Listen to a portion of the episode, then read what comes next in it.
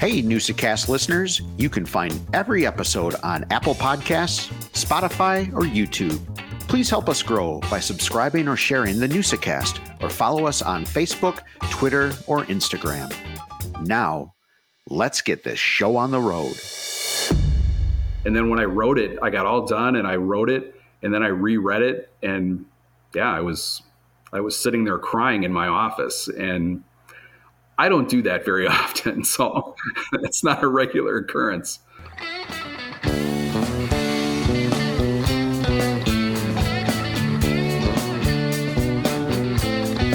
Welcome to the Newsacast. What is a Newsacast?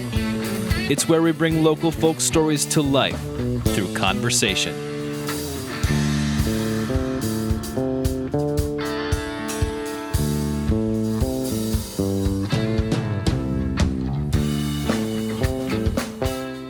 Right, Newsacast listeners, uh, welcome to episode 17 of the Newsacast.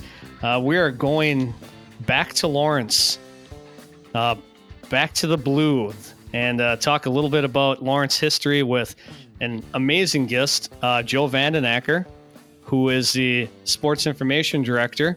And uh, this is a great interview. I've known Joe since I started, when I started at Lawrence in 1999.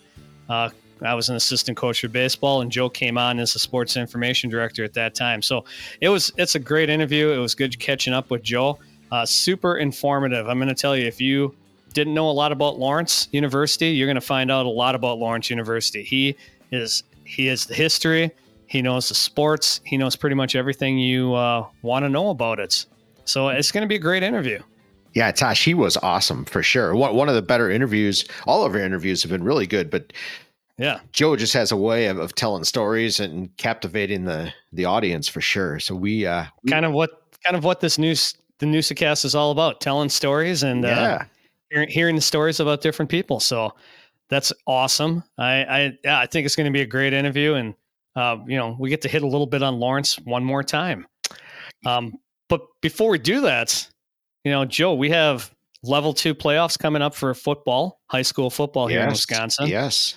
Uh, we have a lot of teams from the Valley moving on. We have uh, FVL, Winneconne, uh, not Winneconne, um, Wrightstown. We have Kimberly. We have Fond du Lac. We have Neenah, uh, just to name a few. Right. Kimberly, I think the Kimberly Stevens Point game uh, in, in yeah. level two, that, that'll be a heck of a game.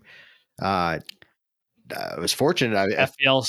Oh, oh no. I was, well, I, I, officiated both teams, and not, not that that really means a whole lot, but I, I feel like that just from that standpoint, I feel like that's going to be a pretty competitive, evenly matched game. That that's going to be a good yeah. one to watch. Yeah, both traditionally pretty decent programs. Spash is always always has a decent program with a lot of their sports, just like Kimberly does. So yeah, um, two uh, two traditionally powerhouses in the state of Wisconsin. Uh, we have FVL moving up to uh, Notre Dame to take on the Tritons of Notre Dame. Uh, yeah. Uh, number two versus number three matchup. That's going to be a good one as well. Absolutely. I like Notre Dame. Notre Dame has a nice little field tucked in there off of, I don't even know what street that is, Mason Street, maybe? I think it's Mason. Yeah, yeah. I think it is. But uh, yeah, some good times so on that field. That's going to be a good one. Um, you know, we have another, not football, but another big sport this week as well. Um, number one Xavier volleyball girls volleyball is taking on number two uh, FVL. They're going at it a second time, and who knows what's going to happen when you play a team the second time? Yeah, uh, that is a huge rivalry, a huge game to move on to the next round. Um, just that'll that'll be a fantastic match. Yeah, looking forward to that one definitely. And you know, uh, AppletonSports.com. Listen, listen, Paul have coverage of, of that for sure. Uh, that's going to be a heck of a hey the great time of year, isn't it, Tosh? I mean, this is yeah. their all all these sports are peaking, and and so when you want to be right. playing your best ball, no matter what what ball yeah. that is. And like you said, you know, we can't cover everything here, um, but you can get all your coverage at appletonsports.com. So uh, check that out and uh, check out those interview those uh um, those articles about your favorite F uh, favorite Appleton teams. You got so, it. and speaking of Appleton, yes, you know, I think this would be a good time since we are doing another Lawrence episode, just to talk a little bit about Lawrence. And you know, one of my memories, and this isn't even sports related. Um, there used to be this great event in the spring at Lawrence University called Celebrate. Yeah, I remember that. You remember going to Celebrate? Absolutely. Yeah. That was when we were in high school, but they had the big hill uh, behind Lawe Street um, right there. Lawe Street there Mhm. before the Warch Center. Right. uh, before that was built. And they would have bands at the bottom of the hill, and you just sit on the hill. You'd listen to music. Um, you know, the the college had beer. They had food. Um, they had events set up all over the place. Uh, it was a great community event. Yeah. Uh, and I don't know what exactly happened to it, but um, that was always fun. I remember, you know, being in high school, going to celebrate. Looks like the uh, the college kids were having a blast at the time as well. Oh, absolutely. Didn't they? uh, So that arts building, you know, there, there's those steps that are back there. It's sort of an Yeah. amphitheater. There have been bands there too. Was that part of Celebrate as well, or was that something different? Ah, that's a good question. I don't even know if the arts building came after cel after they Yeah, did celebrate. I can't remember. It might have been built later. But you know what? Lawrence has had a big tradition, and I think it's one of their missions is to really be part of the community. Oh, and they And always have been. Yeah. Always have community events. Um, it's a it's a great school. Uh, you know, primarily a lot of people think of it as a a music school, but uh, you have to remember it is one of the top liberal arts schools in the entire country. Yeah. Conti- consistently rated as one of the top schools. Oh, some on the street say it's the Midwest Harvard. That's that's exactly. Yes. And if you do like music, you can always go and listen to the incredible uh, students who are majoring in music and listen to them play. Free concerts a lot of the time. Just going to those. Uh, another great community event is their jazz weekend that is put on. Yes. Um, they bring in tr- tremendous artists from all over the uh, country and the world, for that matter. So yeah, that stuff goes on, Tosh. We don't even realize it all the time at, at Lawrence. It's it's always going on, and I don't take advantage of it. I live right there, and, and it's uh, right. Yeah. And we haven't even brought up the sports. yeah, which which is a big thing we're talking about this week with Joe Vanden Acker. But um, you know, besides football and hockey, um, most a lot of the sports you can go and watch for free. hmm You know, I I, I want to bring this up because I don't think people really realize there's only about three percent of high school athletes that go on and play at a college level anywhere. So you're still talking about some of the best athletes that were in their schools, and they're coming here to play at Lawrence. And uh, you're also seeing some of the best athletes who they're playing in their conferences as well. yeah, So absolutely. you know, encourage encourage people to get out to the Banta Bowl and watch football. Um, go watch some baseball and softball. Check out check out the two basketball teams, the girls and the guys this year. It's gonna be fantastic and, and fun to watch uh, after what Joe has said as well. Baseball, softball. I mean, you want to see an interesting sport? They have fencing, Yeah. right? You know, I mean, and Tosh, we we uh, we talked about this with Joe.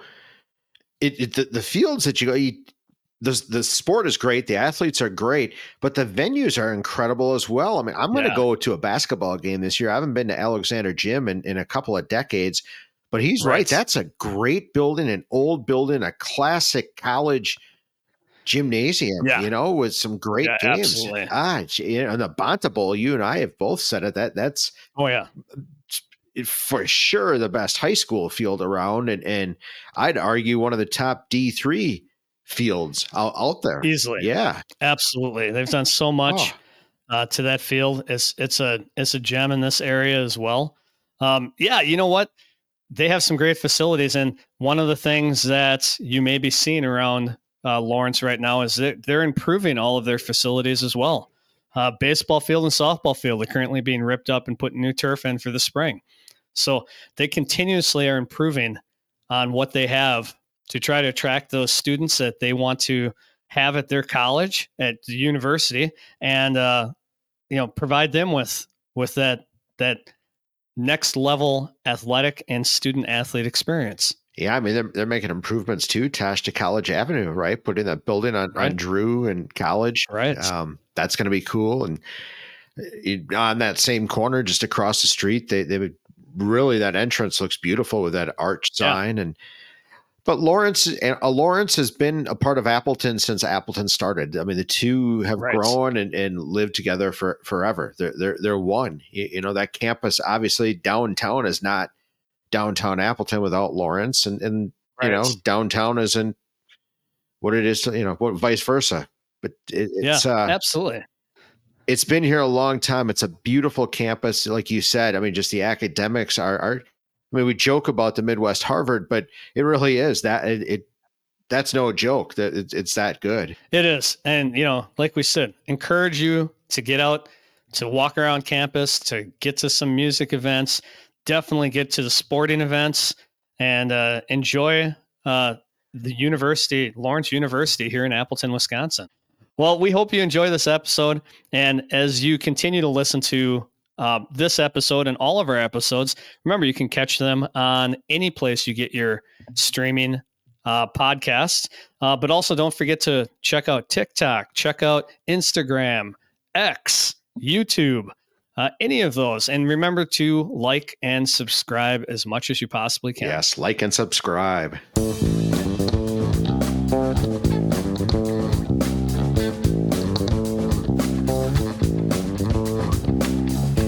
All right, Newsacast listeners, it's time for that look at history uh, that everybody loves, and that's our old look at new. And I, we always run into some pretty interesting history, whether it's local, whether it's state, whether it's national. Uh, it doesn't even have to be about sports. It's an old look at new. It is. So, Joe, you want to go first? Do you want me to tackle this this one? well, I can tell you, Tosh. I mean, you, everything you said, that's what old look at new is. But can I throw legend in there? I, Sure. I stumbled across a legend. And in fact, remember last week we were talking about parks, and Yep. I was looking at parks, and I found the legend of Telulah. So the Okay. the legend of Telulah, it's it's it's one of Fox Valley's favorite I've found, but it's it's about this beautiful Fox Indian princess, and obviously her name is Telulah. This beautiful dark-haired girl that uh, was the daughter of the Fox chief. So there were these two braves, basically two uh, strapping young lads. I'm assuming one of these these kids was from another tribe. They both wanted Telulah as their wife. So a little power struggle back there. So the chief didn't know what to do, so they decided that they, that they were gonna they were gonna run for the princess. So the chief set up this this race where the starting point would be far up the Fox River, and Telulah would be waiting for the winner at one of the largest uh, sulfur springs, which is basically kind of pretty close to where Telulah Park stands right now. Okay. So the chief wanting obviously his tribesmen to win, he doesn't want some, you know, competing tribe to get Telulah. Kind of rigged the race. So he tells he right. tells his man, he kind of shows him a shortcut.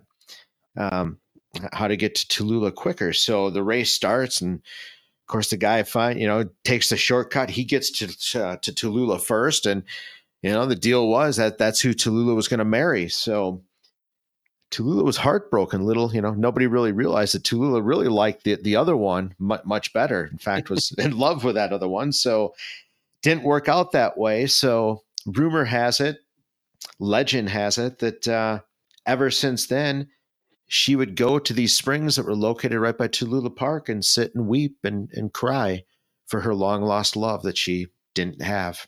Wow. All right. The Legend of Telulah. So next time you're at Telulah Park, remember the Legend of Telulah. Yes. Very nice. Yes. After a Fox That's- Indian princess. That's awesome. Yes. I have to follow that. Well, October 22nd, 1939, NBC becomes the first network to televise a pro football game. yeah. Oh, God, yeah. Brooklyn.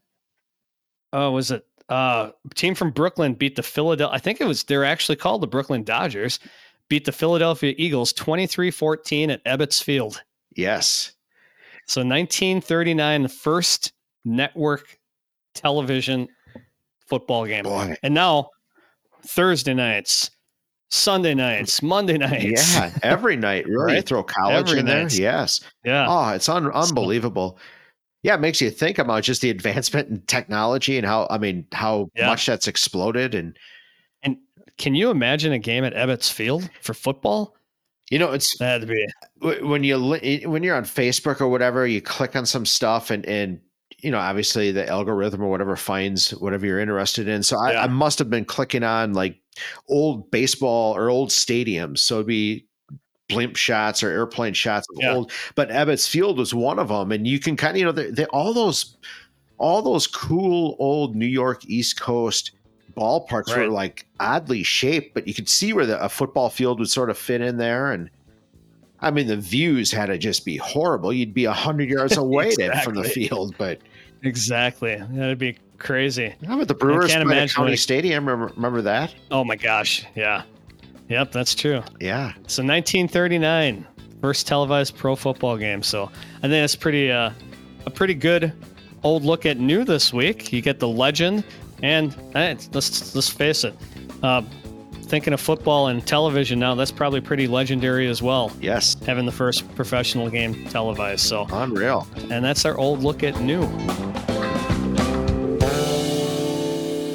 All right, Tosh, we are on to one of the best interviews we've had on the Newsacast. A friend of yours, you've known Joe Vanden Acker for a long time, Lawrence uh, information director, historian. But uh, this was a good one, Tosh. I, I had a lot of fun. I, I learned a lot. Yeah, you know what? Joel uh, came on in 1999. Um, came from the Oshkosh Northwestern, and uh, he became the sports information director. It's the same time I became an assistant uh, baseball coach at Lawrence University. So, got to work with him for like 10 years, and the guy's amazing. He knows so much. He dives in, and it it becomes part of him. Uh, he knows the history of Lawrence all the way back. I mean, we were talking like the 30s. Uh, he knows records. Uh, he remembers the game that uh, we coached where we beat number three Oshkosh after going all for everything on our spring trip, and it's still one of still the highest ranked team a Lawrence baseball team has ever beaten. So uh, he brought that up as well. So you know you're going to enjoy this. You're going to hear a lot of information uh, about a lot of different sports, but just a lot about Lawrence and Lawrence history as well. So um, great person. Uh, he's at every single game, I think. Yes. So if you see him, go talk to him. He'll talk your ear off. He knows so much about about Lawrence and the the sports history and even just a lot of the history history of Lawrence University. yeah, it's a good one, folks. Enjoy. I'm super happy to bring you another Lawrence product. Uh, we got Joe Vanden Acker here, and Joe Vanden Acker is the sports information director. That's how I knew him 20 years ago or more when I was an assistant baseball coach at Lawrence, and Joe came on.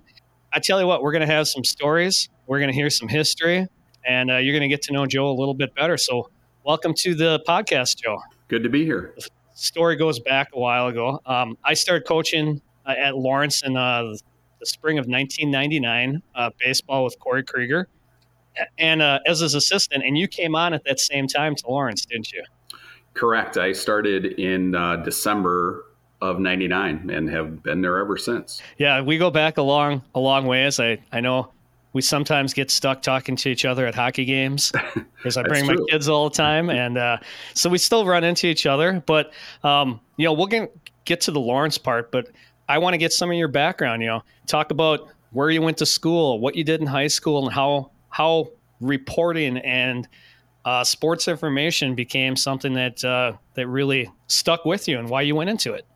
Well, I, I'm a local guy. I grew up in the town of Menasha, right? Uh, my parents lived in on the little neighborhood right behind George's Steakhouse. So I, I grew up right on the border. Had I lived in the next block, I would have been in the city of Appleton, but instead I was in the town of Menasha. And basically, you know, grew up doing all the uh, sports related things that most boys do. You know, I played football and basketball and baseball because this was the this was the 1970s, and and I, I you know we we had a we had a very uh, sports centric family because I had three Okay. older brothers. Uh, Adrian's the oldest, and then uh, Marty and my brother Anthony. And Adrian and Marty were, you know, they were very good athletes. So I always looked up to them and wanted to be as good as they were at stuff. And so there were a lot of spirited games of one on one in the driveway and stuff like that. And and uh, and those guys, they they beat the crap out of me from time to time as well. As older brothers should, right? yes, yes, but it was a lot of fun, and and I learned a lot. and you know, so I, I I grew up there, you know, playing in the Palisades Little League, and Sure. you know, I was an early soccer kid. I, I played a bunch of youth soccer, and but you know, in in the end, you know, football kind of won out, and played you know played football at Menasha and baseball, and and then you know went to Menasha High School and Yeah. Graduated from there and went on to ended up at UW Oshkosh because I I really liked the uh, Department of Journalism. There were some Okay. really good people uh, teaching there, and Gene Hintz was kind of my mentor. He was a he was an old sports writer. Uh, Gene had covered uh, the um, Lombardi Packers, so so Oh, he okay. was he was you know one of those guys where you could learn a lot from him simply by him being around. Yeah. So I had a Yeah. lot of uh, great experiences with Gene. And then, yeah, once I, you know, I, I kind of assumed I would go into broadcasting. That was my initial thought Okay. when I started college, but it just worked out that, you know, I, I ran into multiple, I was in multiple journalism classes and every, you know, I had so many professors say, well, you're such a fine writer. You should probably do this. Ended up, uh, yeah. And then of course, Gene's influence, you know, directed Yeah. me towards sports. That was my passion. But, but I did, you know, I did other things first. You know, when I graduated from college, you know, I had degrees in journalism and history, Okay. and because I am a total history nerd, which which works out great with what I do at Lawrence because I am the I'm the sports information director. That's my title, but I also I always say I'm the de facto athletic historian. I think it's safe to say that Yep. having been there now almost 24 years, you know, I know more about Lawrence athletics history than anyone on the planet. Um, but yeah, I started out working. I worked at a little weekly paper. I worked at the Ripon Commonwealth Press and Okay. won a bunch of awards there. Worked there for multiple years. Great experience. Uh, my colleagues there, uh, Jody Fraley and Tim Lyke, wonderful community newspaper people, and learned a lot from both of them. And of course, Tim. Tim Lyke, his father was the guy who hired me, uh, Doug Lyke, Nice. and uh, God rest his soul. Doug passed away, boy, a long time ago now, probably almost um, close to 20 years. But he, you know, the the Lyke family there, you know, they are the epitome of community newspaper folks, right. and Yeah. you know, now they've they've sold the paper, but you know, it, it's there's nothing like living in a small town and being part of that. You know, literally being part of the community. And as the as the I was the sports guy, and so I'm covering Ripon High School and Ripon College and Green Lake and Rosendale Brandon, and sort of Yeah. doing that stuff. Did that for multiple years, and then moved on to the Oshkosh Northwestern and literally covered everything from uh, bowling. I used to, on every Monday for three years, I had to put together the bowling leaderboard and pick bowlers of the week and all that stuff to the Super Bowl. Uh, you know, I covered uh, Super Bowl 31, Packers Patriots in New Orleans, Oh. and Nice. covered tons of Packer games, uh, Badger football, all that stuff. But uh, we were, ju- I was just talking about this with um one of my student workers at Lawrence, and you know, they said, "Oh, that's so cool," because I have my Super Bowl credentials Sure. framed and hanging on the wall in my office. Because you know, how many times was I going to cover a Super Bowl? And and I, I told him, I said, you know, my favorite thing though is still all the small school stuff. There's nothing Yeah. like if you're a sports writer, at least for me, there's nothing like uh, covering football on a Friday night in the fall, Yep. or being in that small gym, you know, in places like uh, Markesan or you know Omro, and Right. having it be just jam packed and everybody in town is there. You know, there's a that's that's that gets to the heart of you know what our country is like. I mean, that is true Americana, and I real I really loved it. Thought I'd be a sports writer the rest of my life, and then my paper got sold. The Northwestern Right. was family owned. Exactly. The the Haney and Schwalm families owned the paper, and Mr. Haney and Mr. Schwalm both passed away, and and yeah, I ended up uh, I left, and as did every other sports guy that was there. Yeah, exactly. we, all, we all went on to different things, and I had a couple of job offers, and I ended up at Lawrence and dropped my resume off the day before I got married, and came back from my honeymoon in Hawaii, and you know they called me and said, "Hey, would you, you know, we'd like to interview you," and here I am, nearly a quarter That's- century later. So Did you have when you were in high school? I mean, did you know that journalism was something that I mean, I'm going to Oshkosh. I'm going to go into journalism. They have a good department. Is that like you knew as a high school kid that this is what you wanted to do? You know, I was I figured it would be some sort of career in the media. Uh, that Okay. that was kind of what I thought, but I really was thinking, you know, I would be involved in radio or television, and Okay. that was my first focus. Um, I certainly have the face for radio, but uh, but I ended up and I worked at the college radio station, did that Okay. stuff, and you know, but I, I kind of thought that's where I would end up, but you know, I, I mean, I knew I was a good writer, and that that always came through. Obviously, I got you know, I got straight A's in English and that sort of thing, but I really didn't know until probably about my junior year at UWO that I was gonna probably gonna be a print journalist, and Okay. and then, like I said, once I got into it, yeah, I kind of thought that's what I do forever, and I ended up I did it for twelve years. I worked at the Post Crescent as a college student. Yep. Dan Flannery was my sports editor. Wonderful Sure. guy, great, great journalist. And then yeah, moved on to Ripon and Oshkosh, and and then ended up at Lawrence. And I always say, you know, you end up where life is, where life takes you, and you, whether you believe it or not, that's probably where you're supposed to go. And Yeah. for me, it was it was Lawrence, and and I, I had a connection with Lawrence because I had I had been going, you know, I grew up just a Yep. few miles from the Banta Bowl, and my grandparents lived at 911 East Washington Street, so they lived just across the river Sure. from the gym, and so yeah, I mean, I had been to the Banta Bowl many times to watch uh, football. In fact, Scott Reppert uh, was just Yep. at our our game the other day, and Oh, uh, nice. when we we played uh, the homecoming football game with Beloit uh, last Okay. Saturday, and Scott was there, and you know we were talking about uh, 1981. Uh, I remember going to the NCAA Division three playoff game. It was the national quarterfinals against the University of Minnesota Morris, and boy, the Banta Bowl was packed. We actually sat Right. on the visiting side, on the what is the east side of the stadium, because we had had like an ice storm, you know, kind of a snow sleet Sure. sort of mix the night before, and it was really cold, and the ice had just like frozen to those old fiberglass bleachers we used to have. Exactly. So we sat on the other side because we were in the sun and it was a lot warmer. but but I, I remember I remember seeing Pat Schwanke catch the winning touchdown pass in overtime Right. right, in front of me. So Yeah. so yeah, I always had a connection old- with Lawrence. My best friend was a Lawrence football player. So, you know, we would awesome. go watch him play and you know, so I've been there many, many times, but yeah, working there has been has been a great experience. It, it That's good. no other way to say it. Joe, I, I remember, uh, I definitely remember Scott Reppert in, in those years as well. I mean, that Lawrence football was something else back back then. You're right. The Banta Bowl was full. Do you envision a day where, where football gets back to to that at Lawrence? I mean, you guys, Tosh and I talk about this all the time. The Banta Bowl is maybe the best venue that I can think of as, as far as a football field, a setting and just comfort. Um, it's one of the top places to play. What do you envision something like that again for for football?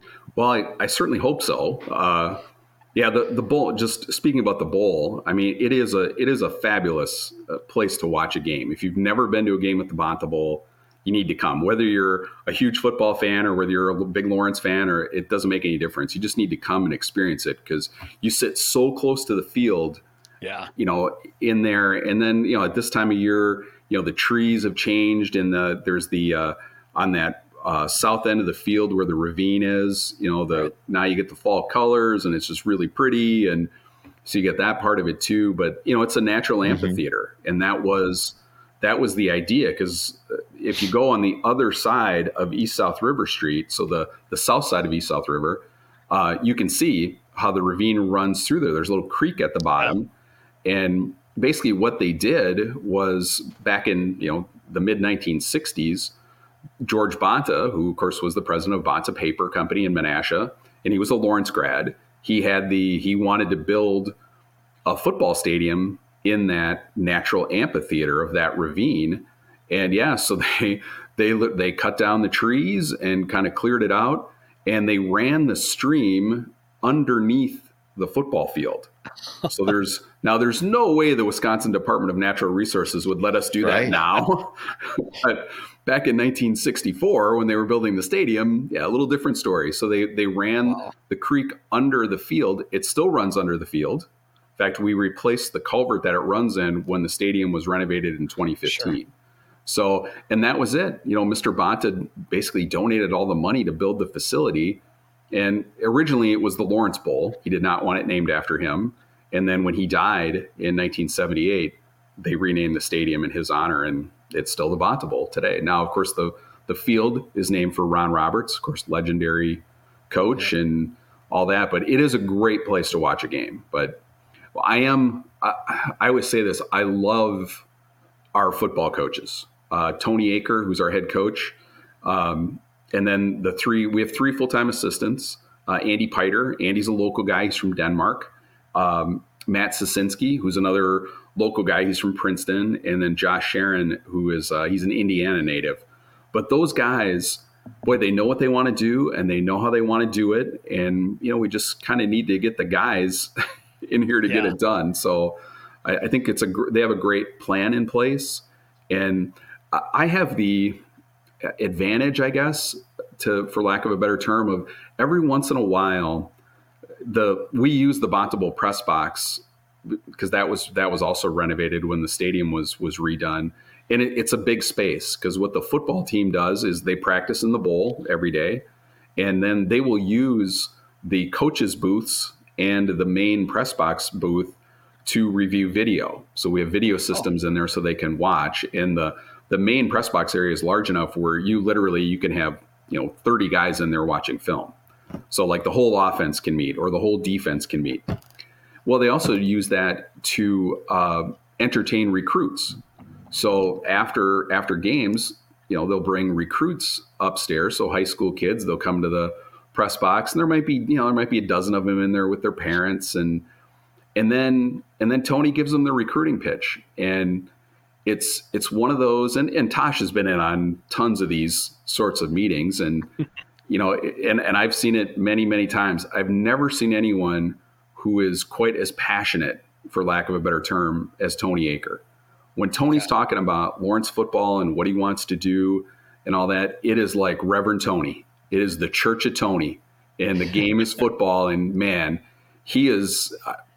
It's it's kind of an amazing thing. I I always think, boy, if you walk out of one of those meetings and you don't want to play for Tony Aker, then there might be something wrong with you because it is a it is a very very passionate uh, appeal and and he's he's a good guy. I I I really like Tony and the staff and I mean we're obviously we're having a rough year. We have not won a game yet and yeah.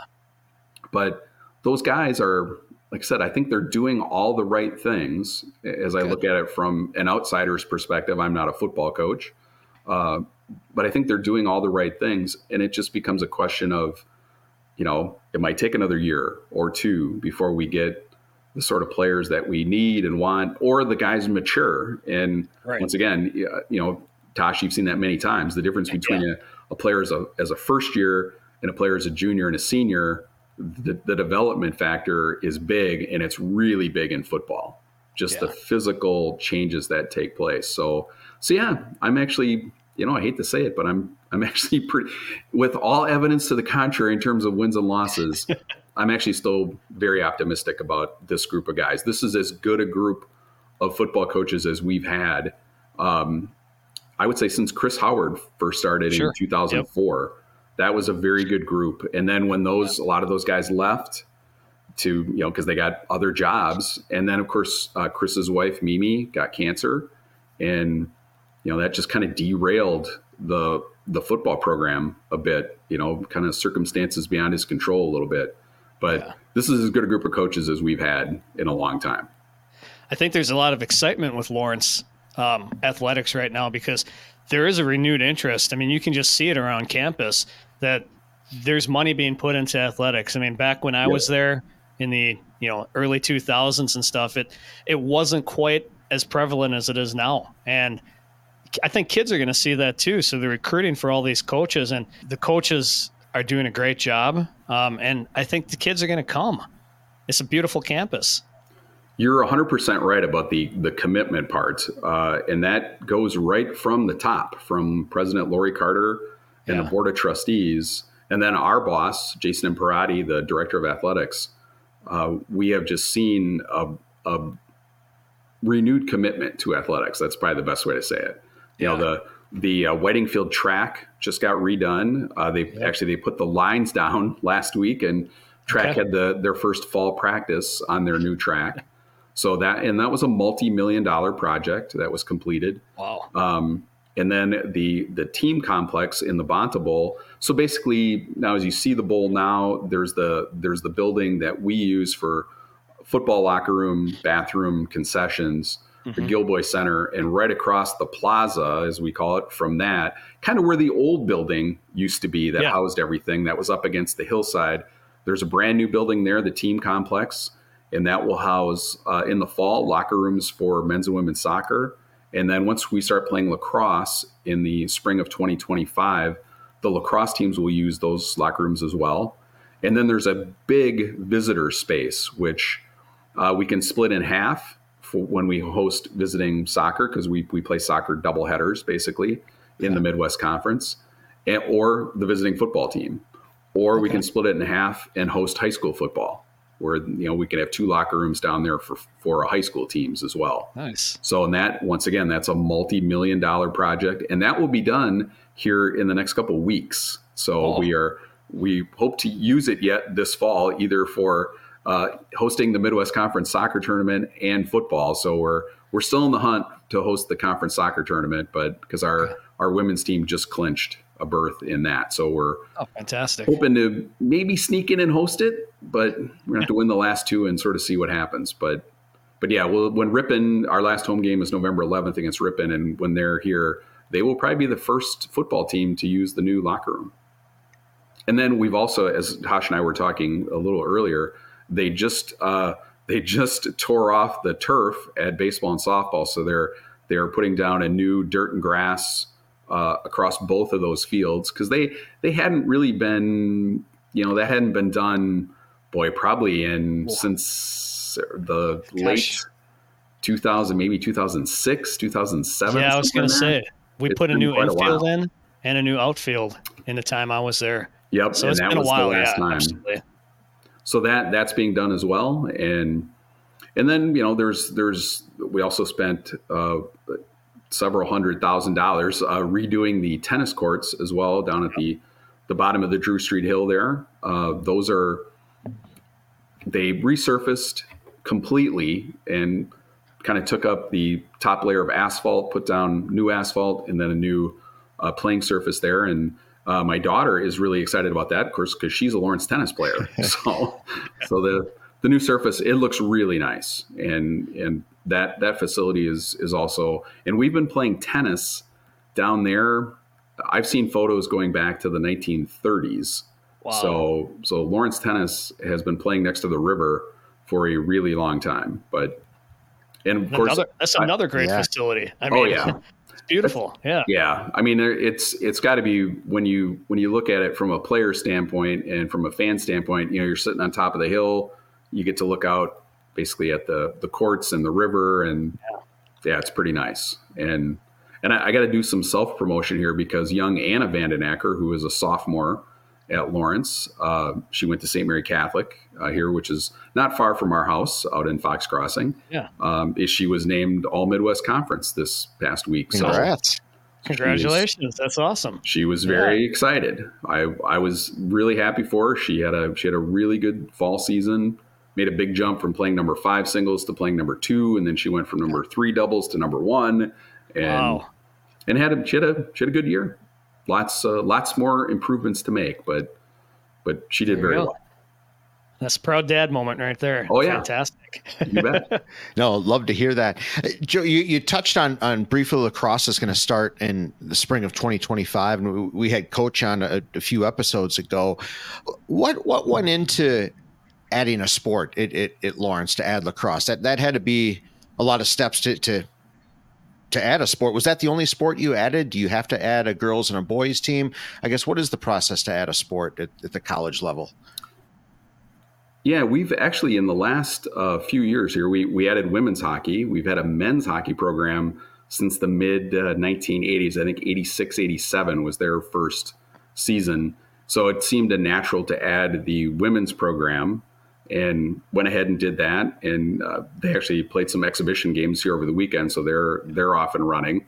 Um, but yeah, adding lacrosse, it was something that boy that had been talked about. I'm trying to think of how far back that goes. I mean, it's something that we had talked about for a bunch of years. But once again, when Laurie Carter came on board as the new president, that was something that she put out there as a priority to basically increase sort of our athletic footprint in a lot of colleges, and we certainly have not been one of them in this regard, where there are a lot of schools who are struggling financially.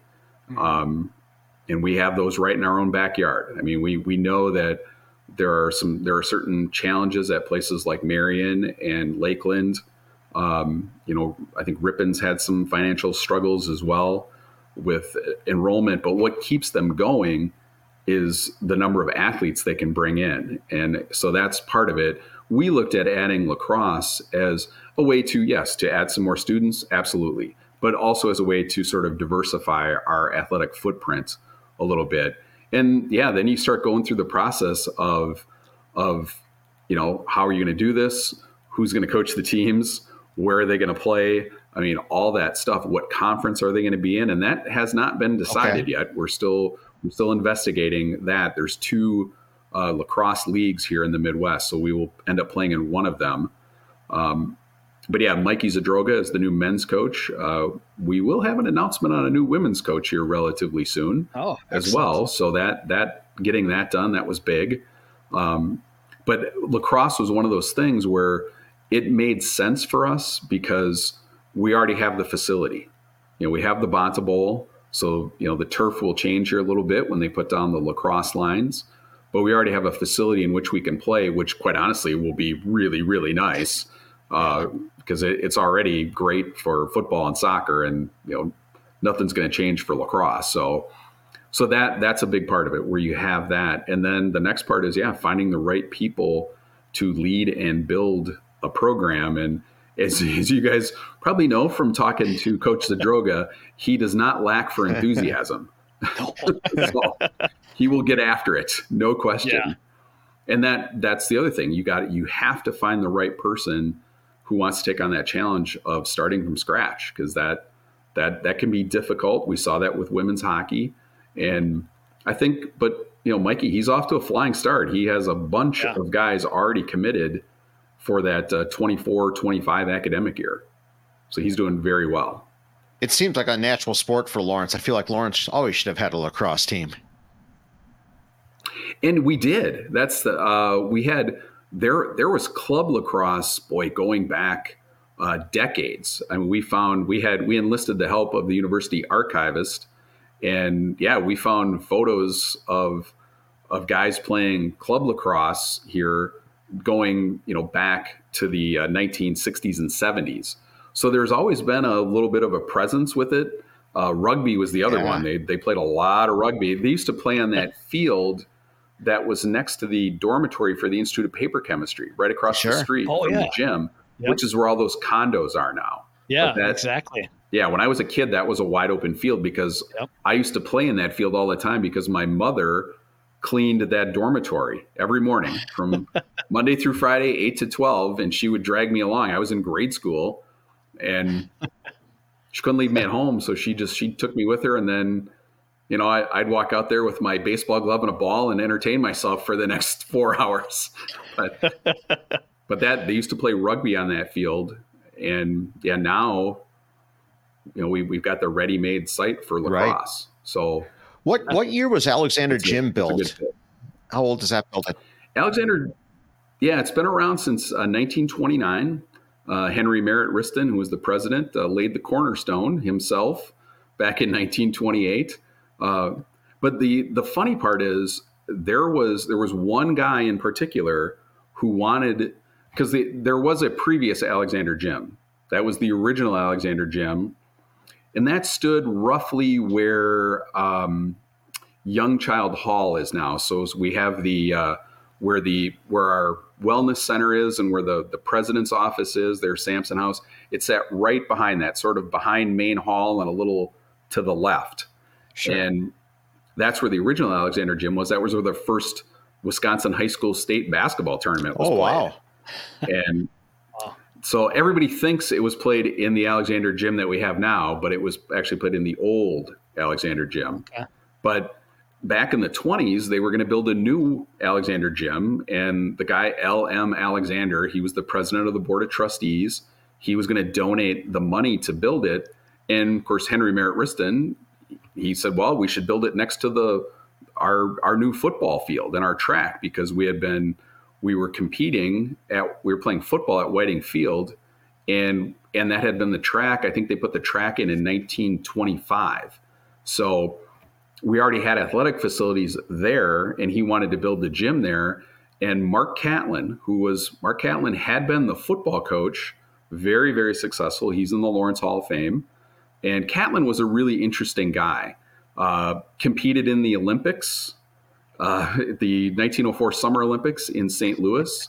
He he played uh, football at the University of Chicago for Amos Alonzo Stagg.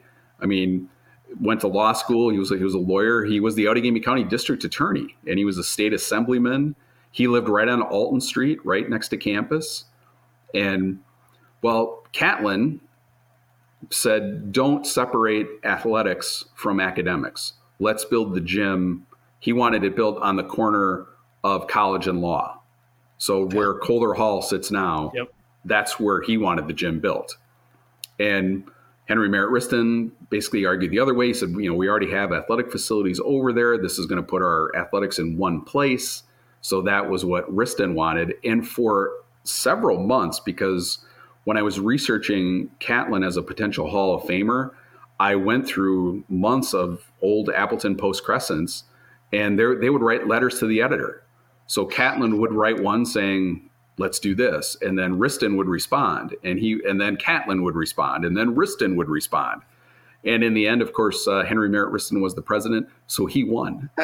we built the gym on the south side of the river instead of the wow. north side. But, but yeah, been there since 29. It was renovated really for the first and only time in 1985 when they they removed the pool because that that building had a swimming pool and of course, when Tosh was coaching with us, that was the we called it the green room because it had yep. a green turf floor, and that's where the batting cages were, and the, yeah. that was the wrestling room as well back then. I, and, I, I, want to forget about those days. That, that smelled so bad. and then now, of course, now that is that is the weight room, and they they took out the um, the well when they renovated the building in '85, they covered up the old windows rather than replace them. So they on the outside, I'm not sure what the material is on the outside, and the inside it was this acoustic material. And we in the in the new weight room, they actually put three of the windows back in. There were five of them down there. And so that that gives that room a lot more natural light. Looks really nice. It's a really nice weight room now. Um, but the building has really undergone some changes in the last few years. Uh, when Kim Tatro was still the AD, we redid the floor. That was the gym floor itself, because um, that floor has been there since 1985. And we put down the new Viking ship logo, and it looks really, really nice. And then we've done a lot of, I guess, what I would call branding in there in various parts of the building. So it kind of gave, it gave. She's a Alexander Gym. I would say she's she's a grand lady, but we gave her a little bit of a facelift, and and that is that's helped a lot. It's still a, you know, same thing. If you haven't been to a basketball game at Alexander Gym, yeah, because it, it's not big, but the way the court is situated in there, you know, you, it basically you you walk in through the front doors and and the court basically runs east to west in in there, and there's bleachers on one side and behind one basket, but the other side, the other two sides are walls. So you, you got the scores table and the benches on one side. There's a wall right behind us, and then you got the wall behind the other basket. So there's no place for that sound to go. So from the stands, you know, when people cheer, that sound kind of pushes out right towards the players, and then it hits that wall and bounces right back. And when you put like 500 people in there, it's loud. You put a thousand people in there, like we were doing for the NCAA tournament, you know, some years yeah. back, it is just flat out deafening. It is really, really loud in there. But great place to play. And you know, I, I always say it's a it's a classic old school gymnasium. You know, it it doesn't. You know, we we've dressed her up a little bit, but she's still very old school, and uh, and I'm an old guy. I like it that way. So I kind of do. I, I agree with you. It, it it looks great up there on the ledge, and and it yeah. is. It's a grand old building. How does the basketball team look this year? Uh, actually, both teams uh, should be. I think our women's team will actually really surprise some people. Um, we we lost in the space of three weeks last year. We lost three players with ACLs. Uh, oh. Caroline Sharp, Maggie Culver, Emma Carlson, who were three of our top five players. so that really put a. They were just starting to play well and sort of getting it, and that derailed them completely. So that that was that was difficult. All three of them are back, and Emma Carlson is a fifth year senior. She's our she's our you know big player in the post. So we're we should surprise some people having those three players back and healthy. And we have a we, we have a whole there's a whole group of newcomers as well. But the one that I'm really interested to see is Talia Moe. She's uh, Stevens Point. She went to Spash and basically broke a bunch of records there. Uh, she's a five foot ten point guard, and wow everything that I hear is that she is going to be phenomenal. So looking forward to watching her direct our attack and really excited about that. And on the men's side, you know, it was kind of a it was an odd off season for Casey Korn and his guys. We literally we brought in a we brought in a really nice group of first year guys last year and then lost virtually all of them. for various reasons. Um, but none of them were really basketball related. It wasn't like, oh, well, you know, I want to play more. I'm not playing enough. It wasn't any of that. It was a couple of them were injury related. Uh, Nick Hesh, especially, where his family doctor and orthopedic guy basically said, well, if you don't want to have your knee replaced when you're 40, you should probably stop playing yeah. basketball. Oh, so, wow. so we lost him, and then the other big one was Parker Prawl. Uh, he transferred to Stevens Point. He I think he just wanted to be within shouting distance of home in Iola. So that sure. that was a big loss because he's a he's a very athletic guy. However, the, the group that Casey uh, brought in this year is, I would say, better than the group we had last year that came in, and that was a very good first year group. But there's a couple of guys to really watch in this group. Uh, one of them is Hogan Domovsky, who is uh, uh, he's a De Pere guy, so just won a state title with De Pere. And of course, his teammate, you know, uh, young Mr. Kinzinger. Of course, you know yeah. the Kinzinger boys. Their father is Jeff Kinzinger, who's in the Lawrence Hall of Fame. Uh, I don't know that people realize that that Jeff was a great athlete. He was he was our quarterback in the 1990s when we were scoring points like crazy, and you know Jeff set all sorts of, of records as a quarterback back then and but yeah, his boys all gravitated towards basketball. But but we got Hogan Domovsky, and I think he's going to have an immediate impact. And there's multiple other guys. I'm just getting a chance to to watch them as they start practicing now. And once again, we're I think we're going to surprise some folks because we do have. Uh, you know, we have we have the two main guys we have coming back. Uh, Adnan Saranchik, who is one of my sports information assistants, and uh, and Matt Kaznikoff are both really good players. Adnan, very athletic. He's going to be tough uh, inside.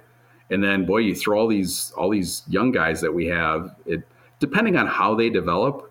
Uh, Illinois College, without question, will be the the best team in our league. But beyond that, I think it's fairly wide open. Um, I think Monmouth will be decent. Um, Cornell, I think, will be okay.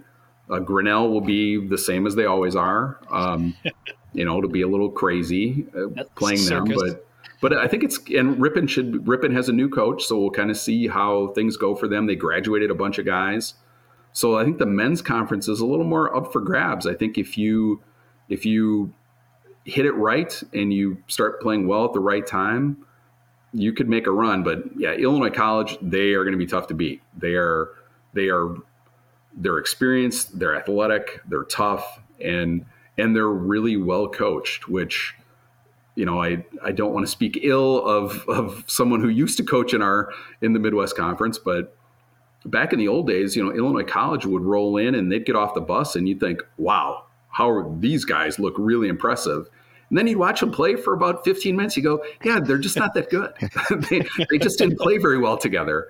And, you know, we'd end up beating them by 20. And yeah. whereas now, yeah, that doesn't happen. They're a lot better. And, and they'll be tough. I mean, I would be, I would think they'll be a team that's nationally ranked and, and they'll be the team to beat in our league. No question. Okay. So Joe, it's obvious, you know, a ton, but not only history. What is a day like for you as as a sports guy for Lawrence? Well, even on Sundays, I still uh, this morning I still did work. I I'm a I'm a voter in the D three football top twenty five poll, so okay. that was the first thing I did this morning was cast my vote. And yes, I voted North Central number one again. Um, three WIAC teams in the top seven. so, but a wow. typical day for me is, you know, usually if we have a home event, then it, it a lot of it involves getting ready for that, making sure that you know I've done the game programs and that you know the computers are ready to go because of course we're we, we have to set up for live streaming because we live stream virtually every event. Uh, you know, we streamed four events on on Saturday alone. Um, so you you know you have to have that. You have to make sure you have the student workers lined up and do all that. But there's other things in terms of um, I'm doing everything from on the course of a given day, you know, nominating guys for Player of the Week uh, in our league, uh, picking my own Players of the Week because we we pick we call Vikings of the Week. So so I do that every week as well. That's that's my Wednesday morning. That's the first thing I do on Wednesday morning. So, uh, but there are just so many little different things that you end up doing. You know, the days are the the activities are similar, but every day is a little bit different.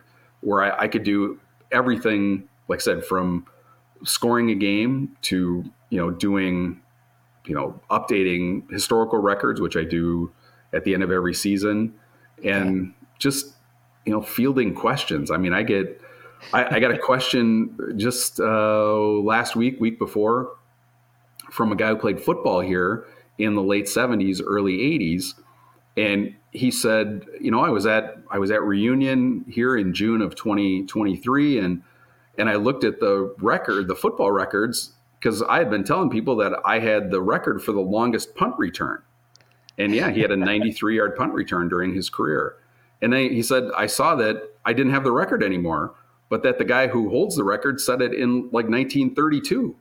What you know? Sorry, he was like, well, what happened? So I, I explained to him that, well, you know, back in the early 2000s, we were doing a sort of a, we were doing research, or I was doing research on George Walter as a potential Hall of Famer. And George Walter played football at Lawrence, but he was also a, he was an administrator, professor, a dean for how 40 plus years here. He's sort of a Lawrence legend. And as I was doing the research, yeah, I came across a newspaper clipping that that showed that this guy, uh, Merlin Find, his nickname was Smiley, well, he had a 95 yard punt return for a touchdown. So I went back and yeah, I, I found that that source in a couple of places and I'm like, okay, I guess Hugh Delios doesn't have the record anymore, so I changed it. oh man! But he was surprised that he didn't have the record anymore. But just like stuff like that pops up, and I end up talking to, you know, people different people from literally around the country, it seems like, every week related to teams we're playing or places we're going to go or, you know, different things that pop up related to Lawrence athletics. And, but yeah, a lot of it is, you know, it's kind of a routine. You know, you do sort of the th- same things every week and then you take those, those weeks where it's maybe not as busy from a, from an event standpoint and use that to catch up on certain things here and there and then the weeks where you have a lot of home events, and we had we had uh, seven this last week, so you know it was very busy. And then you just sort of get through the week and move on to the next week. So we this week there's only um, There's only four home events this, or yeah, four home events this week, so it's a little quieter. But but yeah, typical day is is the same, but always just a little tiny bit different. So So you have a lot of um, a lot of students that work for you. correct. But You're still you're the man. yeah, it's a one man operation. Yep. yes. Um, you know, covering 22 teams. Um, you know, and I do have a great student staff uh, this year, especially. Uh, there are guys, and, and I have multiple baseball guys who work for me. Uh, Zach Leslie, who's our all conference first baseman, and uh, Dylan Hunt, who uh, pitcher for us. You know, uh, Avery Grayton, who was on the baseball team, he played a couple seasons. Uh, he works for me as well. So th- those baseball guys have always kind of formed the backbone of of the staff Sure. because they they the busiest seasons are fall and winter, so they they shoulder a lot of the load. Uh, Okay. Jonah Palmer is one of our pitchers; he works for me as well. Uh, but yeah, and then you know we have other kids who fill in at different times. It, it's a lot of had a lot of basketball players over the years, and and uh, this year uh, I think this is the most uh, in terms of women that I've ever had on the staff. But my daughter Anna works with us, and then her roommate, who's one of our soccer players, Erica Gruby, and Bailey Griffiths, who's one of our women's basketball players. But those student assistants, obviously, I can't be at everything when we have, especially when we have conflicting events. So you have to train those kids and hand it off to them and say, okay, this is what you need to do. And without fail, you know, they handle that stuff. And, and as, eh, you know, they're smart kids, you know, they get into Lawrence for a reason and you can, you can basically tell them, Hey, this is what you need to do. And you can leave them some instructions, but you know, 99 times out of 100, you know, they already know what they're doing and they do it well. And I've, I've had, I was going to say, over the years, my first two student workers were two baseball guys, Chad Waller from Yep. Waupaca, and now Dr. Matt Smith from Yeah. Albuquerque, New Mexico. And great, great guys. I mean, Oh yeah. the I always I always I love to tell the story uh, that spring of 2000 was my first baseball season at Lawrence, and that was the when we used to play the four game series with with the with the conference opponents. So we had four games with all the North Division teams. So Carroll, Yep. Beloit, Ripon, and St. Norbert at the time. And you guys would play the Thursday Saturday series. So the rain dates were always Exactly. Friday and Sunday in case you had weather issues. So Waller goes out. We're playing Ripon. He wins the first game on Thursday, oh gosh. complete game victory. And on one day's Yep. rest, he wins one of the games on Saturday. Yes, he did. And we sweep the doubleheader. We take three or four from Ripon. And I think Bob Gillespie, the coach, Ripon coach at the time, probably still Oh. sees Chad Waller in his nightmares. But oh, absolutely. that was that was amazing. Chad didn't throw hard. No, He wasn't a hard thrower, But- but, he, he had great placements. Mhm. Yeah, good control. Yeah, he was good. Yeah, yeah. I remember that that weekend. Oh gosh, Chris Thursday Clothier. Saturdays. Oh Chris- yeah, Chris Clothier was one of my great all-time great student Yes. workers. Toph, as we Yep. called him. Uh, Yep. Xavier Kid. Uh, his mother Yep. is one of our great Lawrence super fans, without She question. um, but yeah, those guys, like I said, those guys do so much work, and they don't get a lot of credit, you know, for what they do. They take a lot of, they will take abuse from time to time from opposing coaches and things like that. But, but boy, they come up big, and I couldn't do my job without them. And it's awesome. this is the best, uh, like I said, one of the best staffs I've ever had. Joe, do you still uh, go back to your sports reporting days? Are you able to to write a lot still these days, articles, things like that? Yeah, but actually, we're we are hopeful that next year, uh, that once we add lacrosse officially, once once they start playing, I will actually get a full time assistant finally. That's that's the plan. So we're hoping that that that actually happens, and that will allow me to to write a little bit more because that that is the strength of what I do. And uh, you know, last I think it was was it I think it was last must have been 2021. You know, I was able to really put together some some nice feature stories that that is the best thing that I do in terms of being a writer and I won some some writing awards from what used to be called the College Sports Information Directors of America COSIDA it's now CSC, College Sports Communicators.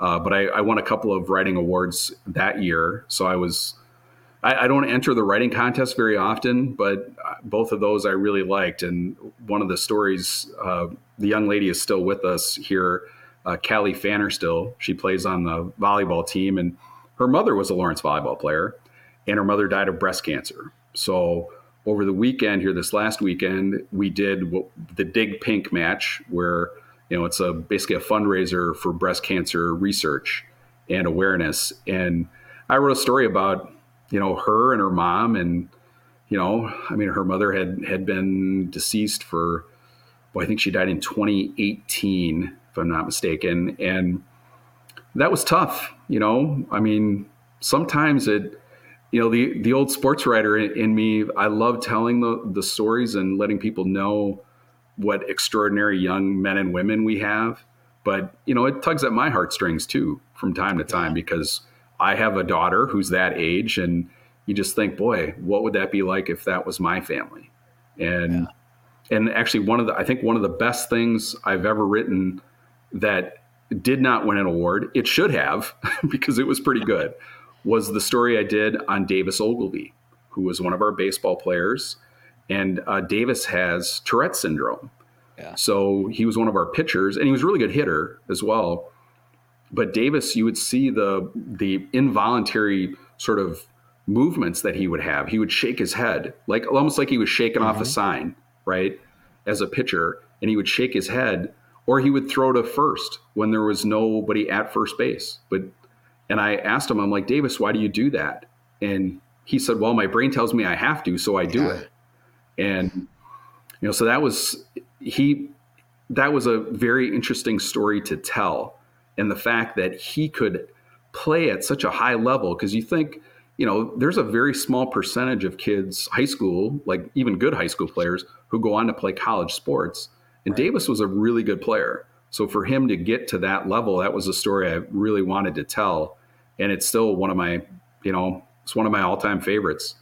And at the end, I was so moved when he was we were talking and and I just you know because Tourette's as quickly as it came on for him, it can actually it can go away as well. And he was hoping that at some point the Tourette's would ease off and he would sort of return to quote unquote normal. Um, and he you know and, and the thing he said at the end when we were talking about that was well you know i just want to i just want to you know meet someone and maybe get married and you know have a family. And i was like wow. You know because you think oh well yeah that's what everybody's going to do right? You know you're going to get married and have kids or whatever. And for him to say it like well this is you know this is i've got to overcome this you know handicap to you know or this disease just so I can, you know, meet a nice girl and get married.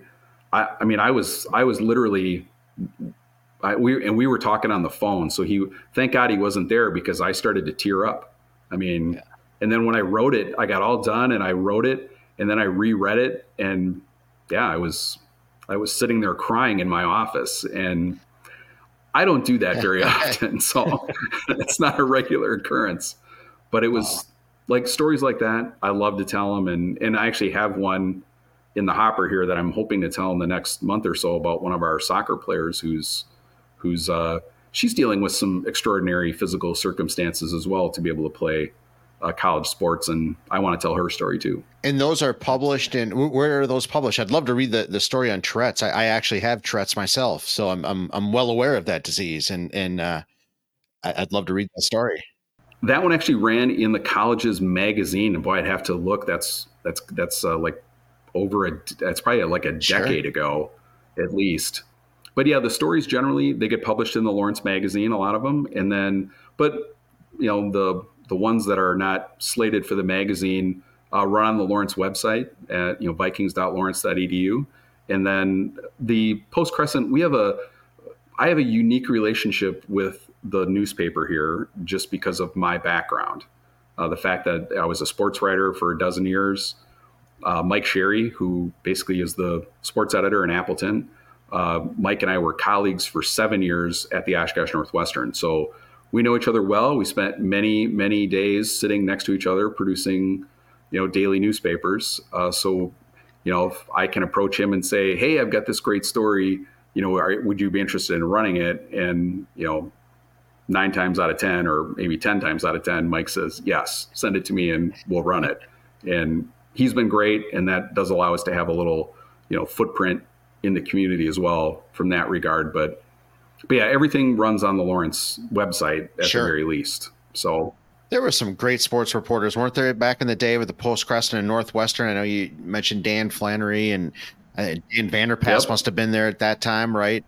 Doctor, and I know Doctor well. Yeah, it was guy. John Poston maybe a little bit before that, but he was. He he was. I did not. I I don't think I ever okay. met him. Uh, he was kind of funny in that John Poston would related to Lawrence. He would, and I think the sports editor did this a lot he would give our guys nicknames. So, like if you were a great Lawrence athlete, he would come up with some nickname for you, and that would be like they would like they would they would refer to you as that like in sure. a story or in a headline. The one I love is uh, Dave Mulford. Dave Mulford was a great football player here in the late '50s, and he was he was also a hell of a track athlete. Uh, I think his his junior and senior year back then they ran in yards and not meters. Uh, he was undefeated in the what would now be the 800 meters, so the 880 yard run. He was he was the best runner in the Midwest uh, for small colleges, and he was from Rockford, Illinois. So John Poston just started calling him the Rockford Rocket, and and that nickname stuck. So when he got inducted into the Hall of Fame, uh, I was uh, I was not the chair of the Hall of Fame committee then, but but I did all the research and well, I reached out to him when he got voted in, and he was at that time he was the chairman international of Credit Suisse First Boston, so you know fairly wealthy, powerful guy.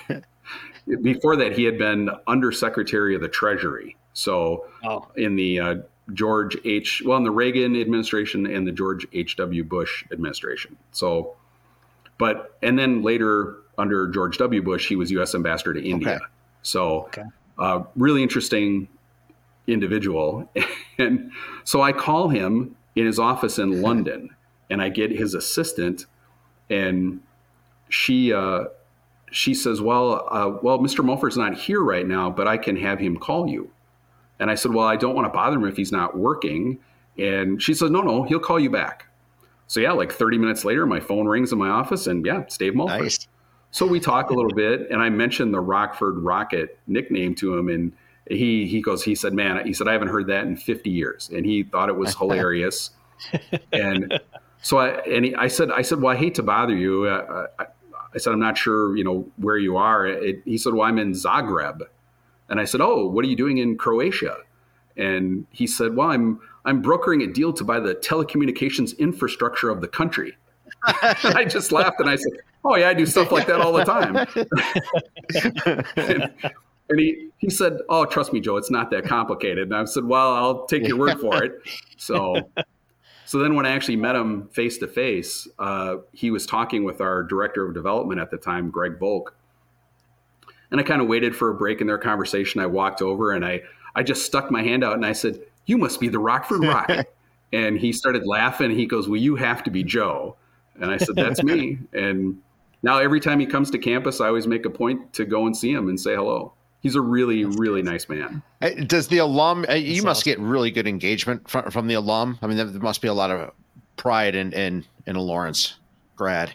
Yeah, our you know our alumni base is they are incredibly dedicated to Lawrence. Uh, I mean, I think it it speaks to their experience at the school. You know, the time that they were there.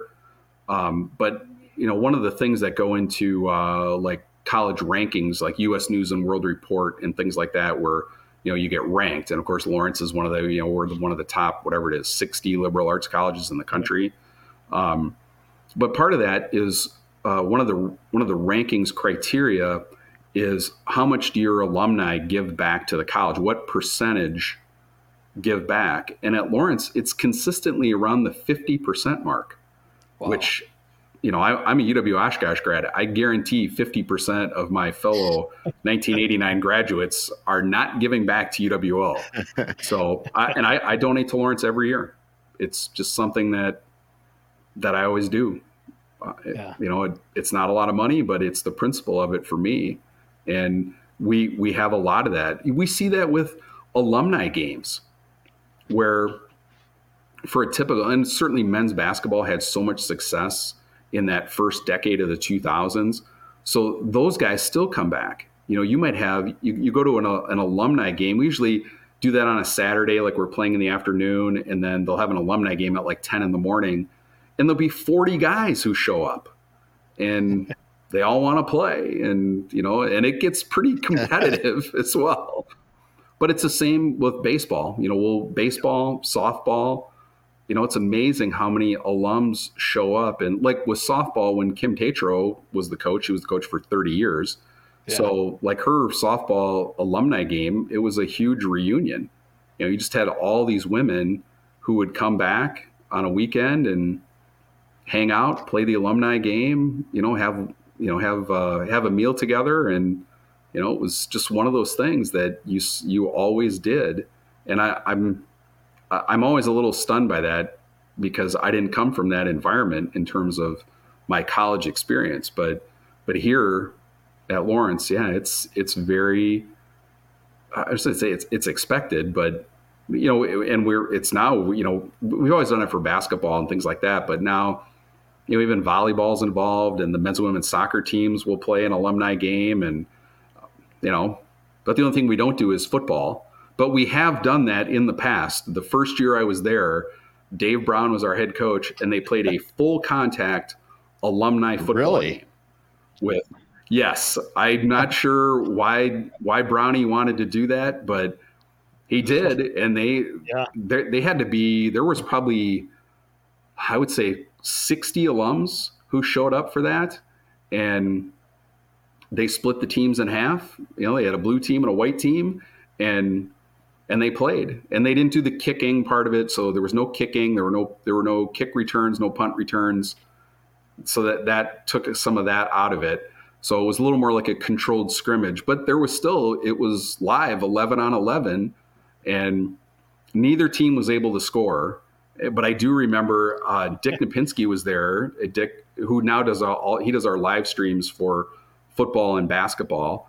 But dick was they're writing a story for the Post Crescent, and there were a bunch of Appleton East football kids there watching Pat Schwanke, who was playing. yep. and one of them, as Schwanke was running down the field, one of the kids, he was right in front of the press box, so we could hear we could hear those guys talking, plain as day, and the kid said, "Man, is he slow?" and he was, yes. But it was that was a it, it looked like the white team was going to score a touchdown because Rich Agnes, who's from the class sure. of '67, was yep. playing quarterback. And he throws one down the sideline, wide open. Stacy Seidel from the class of 1999. Yep, exactly. So he had just graduated. And Seidel catches it, looks like it's going to be a touchdown, and from out of nowhere, uh, Steve Young, Neenah High School football coach Steve exactly. Young, and Lawrence All American, Steve Young comes out of nowhere and just absolutely blasts Seidel, lifts him off his feet out of bounds, and yeah, no touchdown. so neither team scored. But that was a it was a, there were probably, boy, I'd say four to five hundred people in the Banta Bowl watching that. It was a it was yeah. an absolute blast. So much fun, and no you one got hurt. That was amazing. the amazing part. No serious injuries. one of the things you bring up, and I remember this as as coaching there as well, is the athletes. No matter what sport they play, it's like a family, and they all are together. They all know each other, and I don't know if it's the same today as it was when I was coaching baseball, but you know, those those uh those players for whatever sport it is, they all stick up for each other. They all look out for each other, and it is a unique atmosphere um, at Lawrence for sure. And that comes from the student side as well, I think. They all, yeah, you're right. They all, they all definitely. I mean, it's a it's a small place. It's 1,500 yeah. kids, so you know you definitely yeah. know a lot of the other athletes, but those those kids will come out and watch the other teams play.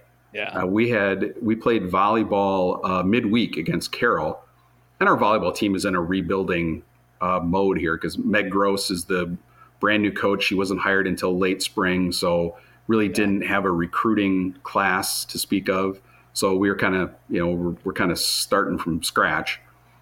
So we you know we knew we weren't going to beat Carroll unless Carroll played its absolute worst match of the year. But yeah, there were probably, uh, boy, I'd say there were there were at least hundred student athletes in the crowd, Nice. and we actually, you know, we in the we we actually played okay, played pretty well, lost in three sets, but we you know we made it competitive, and yeah, every time we scored, man, the, the football guys and the hockey guys are going crazy along with the soccer girls, and Yep. I mean it was it was a lot of fun, but that's that's pretty normal where you see, you know, athletes show up to watch the other athletes, and and it is. You you you know, and obviously now my daughter, you know, Anna plays tennis and she runs track, so she Okay. knows a lot of kids, but you know, and she works for me, so she comes to a lot of games, but but it is kind of amazing how you know, like she'll she was telling me the other day they were they were doing hanging out with one of the hockey guys and i'm like well how do you really know him and she's like well you know he's in one of my classes and you know so it was like three or four of us and we decided to go have coffee together and i'm like okay but yeah it, it is it's a it's a small sort of tight knit group and way Yeah. back when uh, the fraternities had a lot to do with that Yeah. because we you had the Phi Delts. The three biggies were the Phi Delts, the uh, the the Delts, and the Betas. Yep. And traditionally, the the Phi Delts were were the football guys and the wrestlers. The the Delts were the baseball guys and the hockey guys, and the Betas were the swimmers.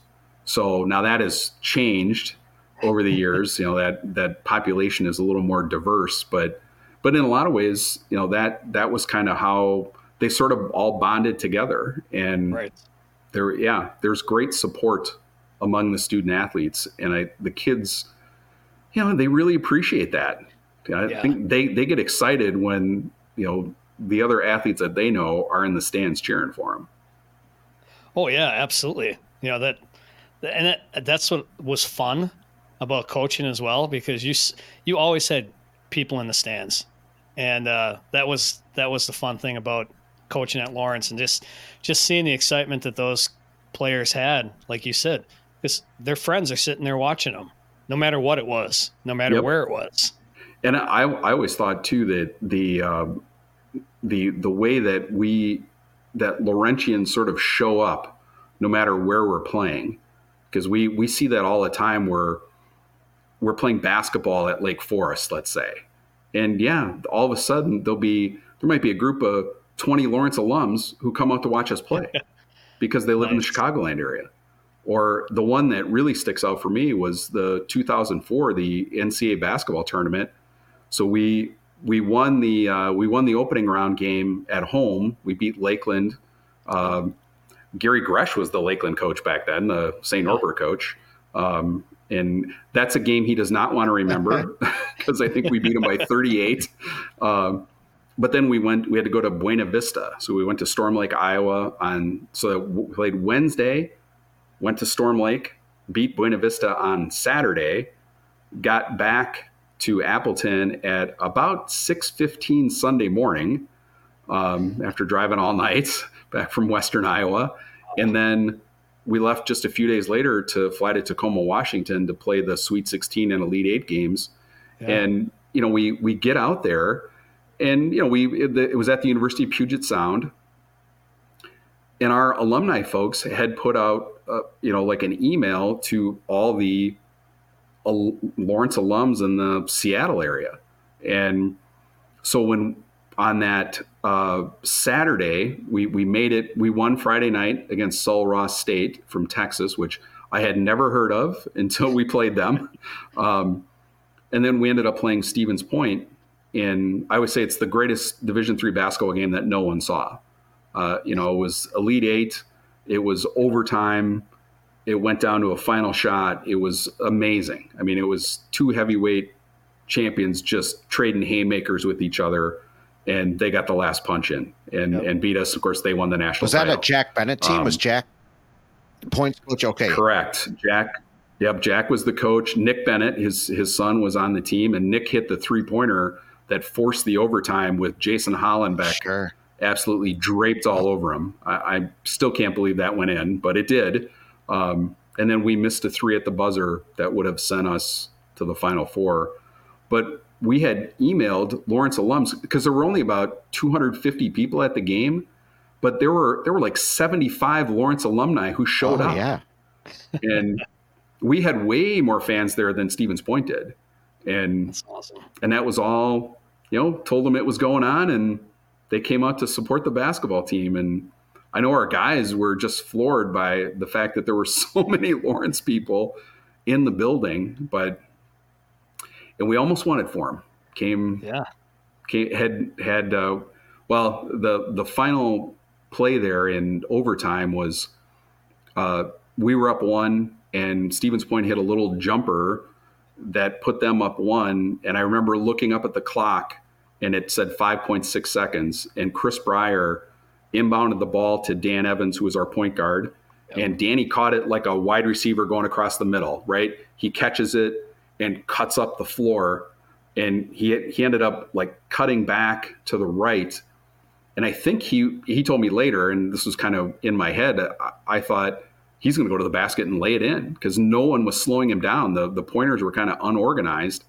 And finally, Nick Bennett just kind of came out of nowhere, and he he stepped up and forced Danny farther away from the lane, and he just kicked it out to Hollenbeck, who was wide open for a three, and he just he just missed it. It just skipped over the rim. You know, if he shoots it another three inches, it probably goes in, and we win. And of course, Hollenbeck on the day, uh, that was one of only two three pointers he missed. He went six for oh. eight in the game on threes. And I know he felt terrible about it. And I told him after, I'm like, dude, if you don't make the first six, we're right, nowhere in the right. game. Exactly. But you know, but that was that's like I said, I always say that's the that's the best game no one ever saw because it wasn't live streamed back then. No one was doing that in yep. 2004. The game was broadcast on WLFM on our camp.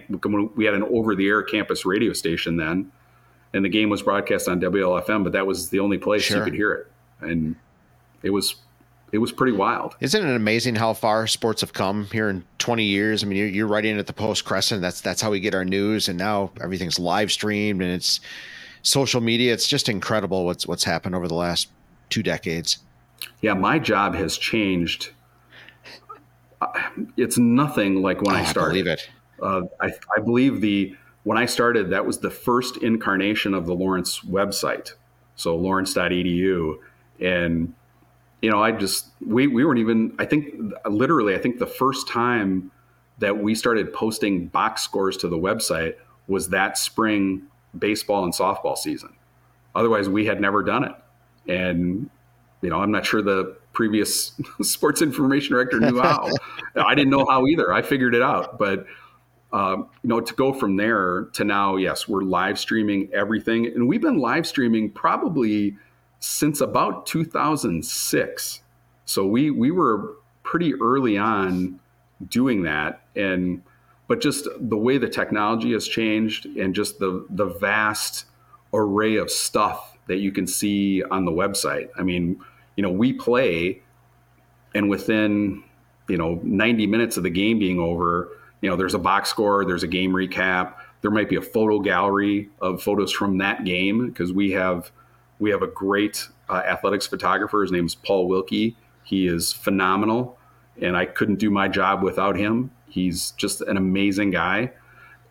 So we, you know, we have all that stuff where you, you know, hey, your kid just played, and look, that's them scoring a goal, right. or that's you know, that's them scoring a touchdown, and you can download the photo, and you know, you've got it for the, yeah. forever, which I think is just amazing. And then yeah, people will people will complain when we don't stream something, and or the oh well the stream went out. Of course you know as i always say this is not as simple as turning on your right. television when we're live streaming an event. Right. So sometimes right. technical things do happen but i always remind people don't complain too much. It's free. Right. So, yeah, right. Exactly. just remember it's free. But we we we are very fortunate in that regard too because as i said earlier dick napinski does our play-by-play for football and basketball and he's great. I mean, mm-hmm. You know, Dick does a lot of other you know games here locally with the radio stations and stuff. So, and then I do the uh, play-by-play for hockey and for baseball and softball. So, yep. and not to pat myself too hard on the back, but you know, we do get a lot of compliments about our live streaming and how good it is, and because a lot in a lot of these a lot of these schools that we're playing, you know, when you're down at Knox or you're at Illinois College or you're at Cornell, you know, you might not be getting the same quality in the play-by-play guy as you're getting when you're playing at right. Lawrence, and so we're very fortunate. A lot of times when we're on the road, it's so bad I can't even listen to it, and I just turn the sure. sound down. I just watch the I just watch the video. But but yeah, we're we're really lucky to have Dick. And then, like I said, it's something. It's a role that I've grown into. I had never done it before. I had never ever done play by play until I started doing it here, and now it seems like second nature. I, I always say doing the baseball and the softball too.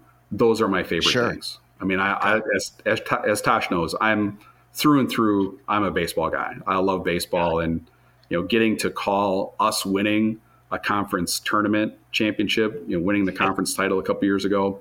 That, was, was, a lot awesome. of fun. Who do you draw your your play by play influences from? I mean, so basically self taught. It sounds like. Yep. Yeah, self taught. Um, but I always say I'm definitely influenced by, you know, well, 50 years of watching or listening to right, Bob Uecker. Right. Um, you know that that definitely because when when one of our guys fires a fastball right down the middle, I will say bullseye, sure? which is that's very much a Ueckerism. Um, and and I'll say that on the air too, where I will say to people, okay, you know that's it's a Bob Uecker thing, but yeah, I mean that definitely you know, and when one just misses, I will throw out a shot the corner sure. Oh yeah, um, here it is.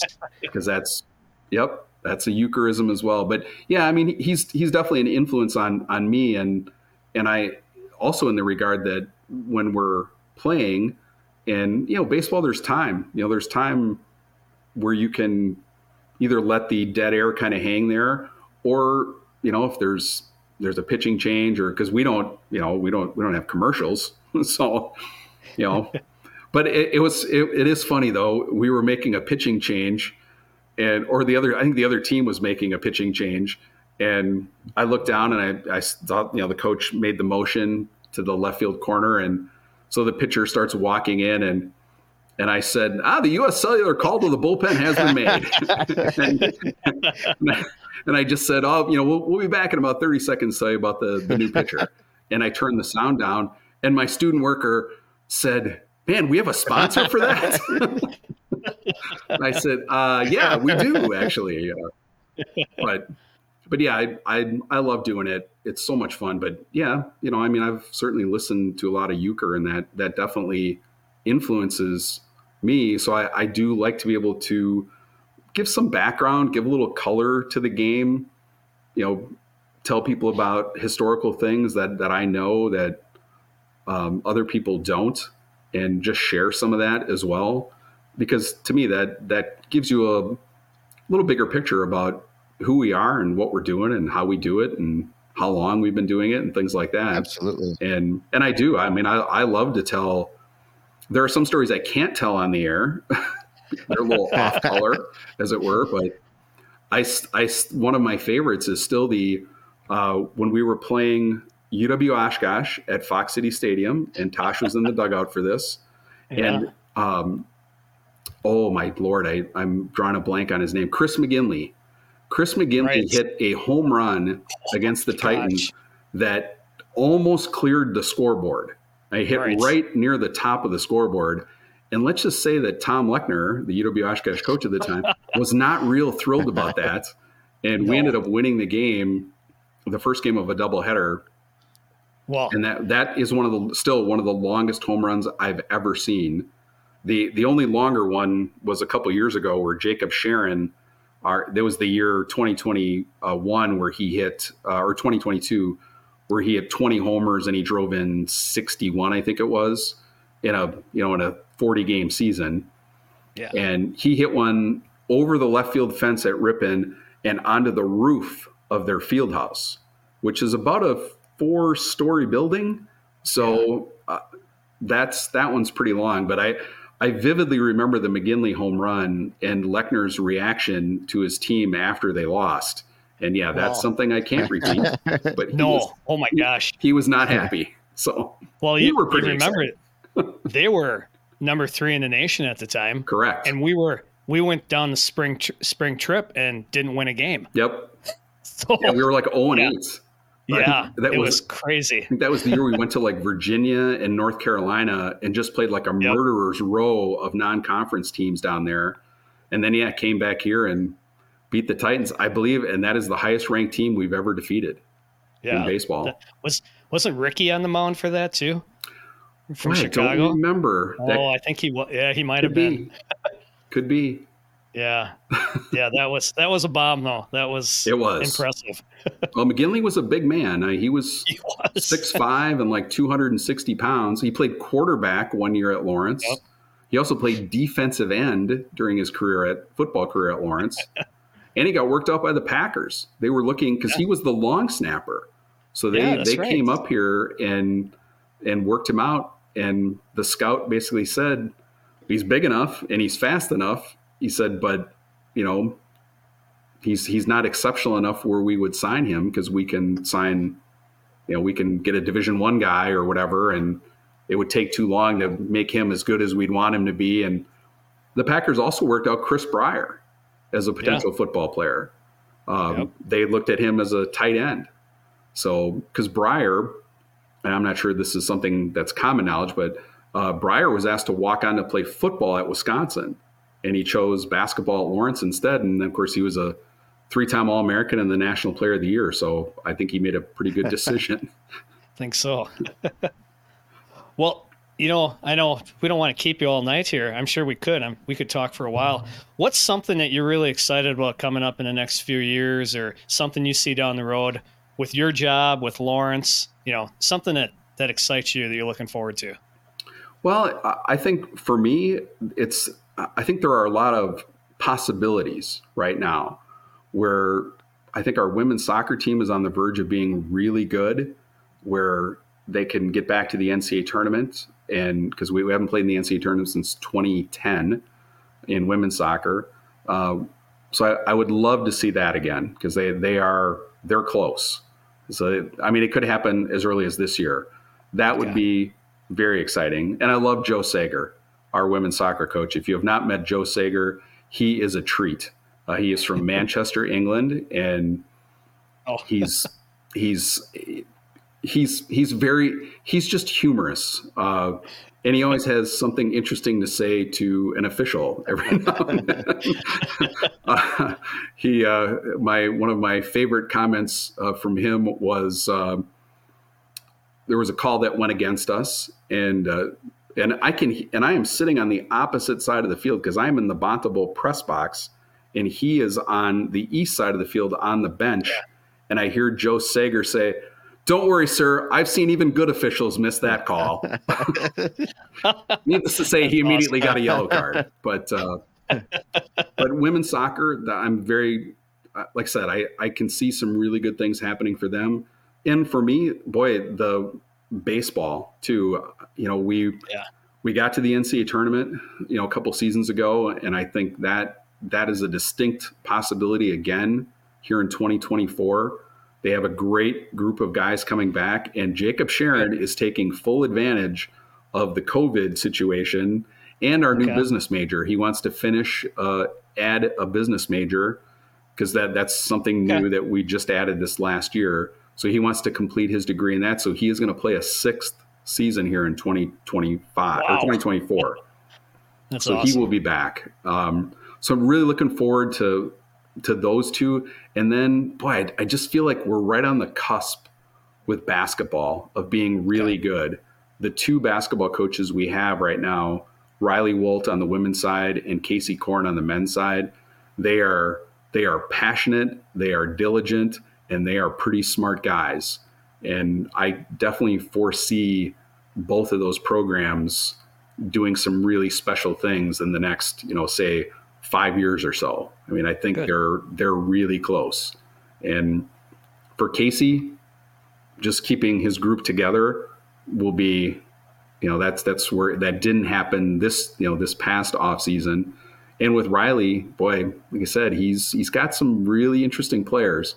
So this this could be a, a really good season. But would love to see some NCAA tournament basketball uh, at Lawrence again. I mean, those are the things that really get me going. And then, of course, all the you know the the lacrosse thing. That's a new challenge for me because I am yeah. not a lacrosse guy. I I don't you know I don't know all the ins and outs of it. So I'm I'm sure I'm going to have to buy the lacrosse for dummies book and do some do some serious studying here yeah. over the next year. But and and My Mikey's young, been great. He's he's so willing to help me learn the game because I definitely need to awesome. do that. My youngest has picked it up and he's he plays hockey, football, and lacrosse, and he says it's it's lacrosse is the most physical sport he plays. Yep, I believe it. So you're gonna you're gonna enjoy it for sure. I'm I'm looking forward to seeing it. I, I've never seen it live in person, so that that will be a new thing for me as well. Fastest game on grass.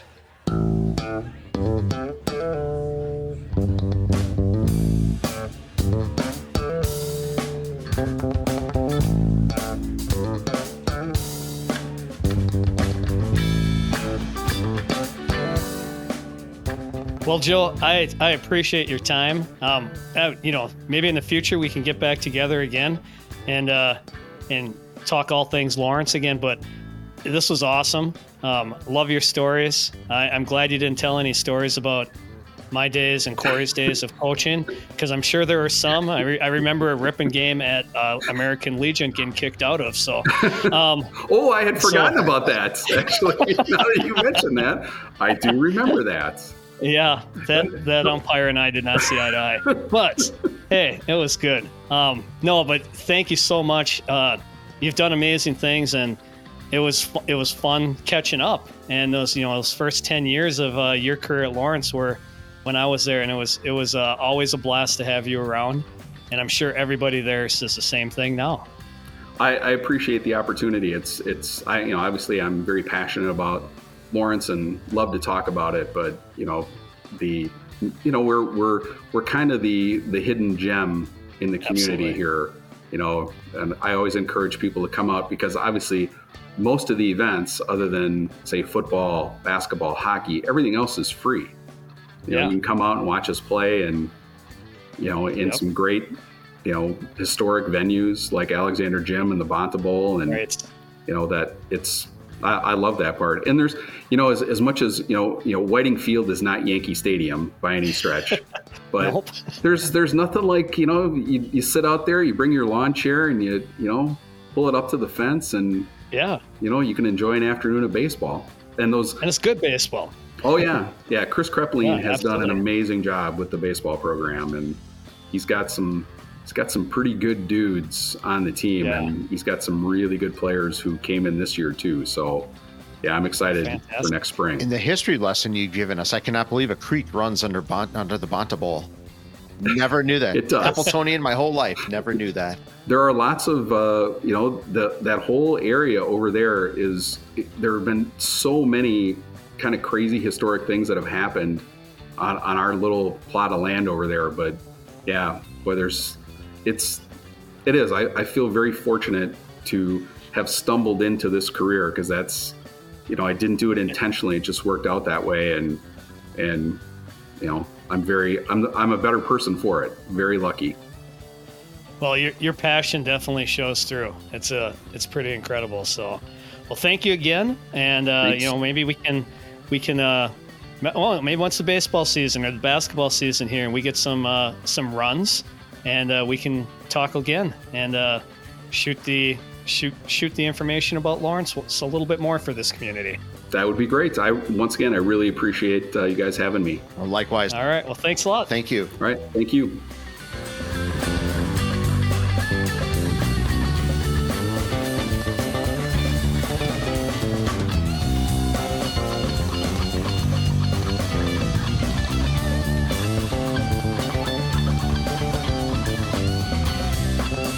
All right, Tosh, we are back to throwback time, and we go back to the same year as last week with John Smoltz. We go back to 2012. and we have a CBS announcer. Uh, the Red Smith group went with a long streak of CBS sports announcers, and Lesley Visser was was one of those um, that year. But she was fantastic. I mean, she's had Yeah. an incredible career. Um, very well known, has covered you know the the top events, uh, you know Yeah. ever. Everything. Yeah. Everything from Final Four to Monday Night Football to Triple Crown, Olympics, the Super Bowl. Mhm. I mean, you name it. She she was part of it for sure. yeah, she she was the real deal for sure, and, and it is the real deal. And um, I certainly remember her uh, growing up, and, and all through. that. I think anybody younger than us even will will will know Lesley Visser, and she was fantastic uh, when when she came to the banquet. She came as as a as a speaker, and uh, she she lived up to that for sure. Tosh, I mean, just smooth and and great message, and, Yeah. just from a from a unique point of view. You, you know, th- things weren't always like like they seem, and and and she was able to overcome and and really be a be a superstar, a rock star. Well, you know, and she paved the way for a lot of uh, a lot of sportscasters we have today. I mean, 2009. That's not that long ago. Right? She became the first woman to be an analyst for an NFL game on TV. That's crazy. It- That I mean, is it really, truly crazy. She, um, 2006, she was recognized with the Pete Rozelle Radio Television Award um, by the Pro Football Hall of Fame. Um, she, I mean, we can keep going here. American Sportscasters Association, number one female sportscaster of all time. yeah. Uh, National Sports Writers and Sportscasters Association Hall of Fame in 2015, and the International Sports Hall of Fame in 2020. it's pretty good, huh? Yeah. Yeah. Yeah. It doesn't get much better than that, does it? 2009, like you said, to, to be the first female to, to, to be a reporter in the Yeah. NFL. I mean, that's that you're right. That isn't that long ago. And, and I guess we, we've made pretty good strides. Uh, We can certainly do more. Um, Absolutely. but you look at some of the great female reporters that, that have come through and are still, still doing the thing. Thanks to Lesley Visser. That's, Yeah. that's pretty cool. And, and it's great to have Lesley in, in Appleton. It's, it's always, I just have to pinch myself when when some of these people that you you you know you grow up watching on TV, they're in our backyard speaking at the local hotel. Iconic sports announcer.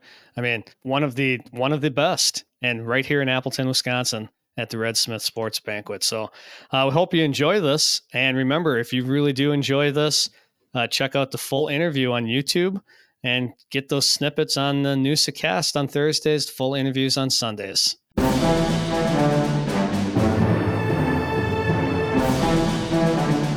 Red Smith Sports Awards. Banquet Throwback.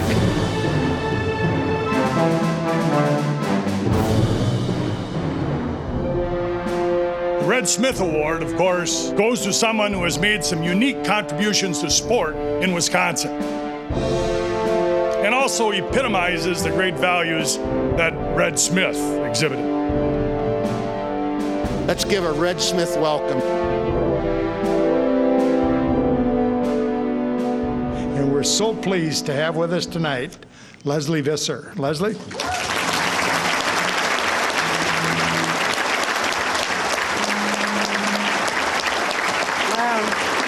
Thank you, Chuck. No wonder I'm exhausted. I have heard so much about this banquet. It is everything that I thought it would be. I've many of your speakers are great friends of mine. Jay Bilas and Greg Gumbel last year. He said, You're just going to love it. The people are so real, and there are so many of you. I've given college graduation commencement addresses, and there weren't as many people as there are here. So th- thank you all so much for coming, and congratulations, uh, especially to the, the parents and the coaches and certainly the young students, the award winners. Chuck, I'm glad you mentioned one thing because we've all been here for a while. And you know, I've heard a lot of colleges mentioned. We got Nebraska, we got Marquette, we got Colgate. What we got over here? Utah, we got Wisconsin, we got uh, Green Bay, we even had almost Michigan State. I mean, a little love for Boston College. Do you mind? Does nobody send their kids to Boston College? Okay, one of the award winners, Digi, thank you. One of the, where's Katie? Katie's undecided. But yes, Katie, talk to me afterwards. and the gamblers, you're not doing enough. Really, you had a list this long. As I said, thank you to Mike Reese, to the sponsors, uh, Chuck for introducing me. I'm, I'm so uh, thrilled to be here. Uh, I first came to Green Bay in the late 70s. Uh, as Chuck mentioned, I was the first woman to cover the NFL, and I came here with the Boston Globe. And it was an immediate love affair. Anyone who knows me knows that for 35 years, when people ask me, What's your favorite place in America? I always say Lambeau in January. I do.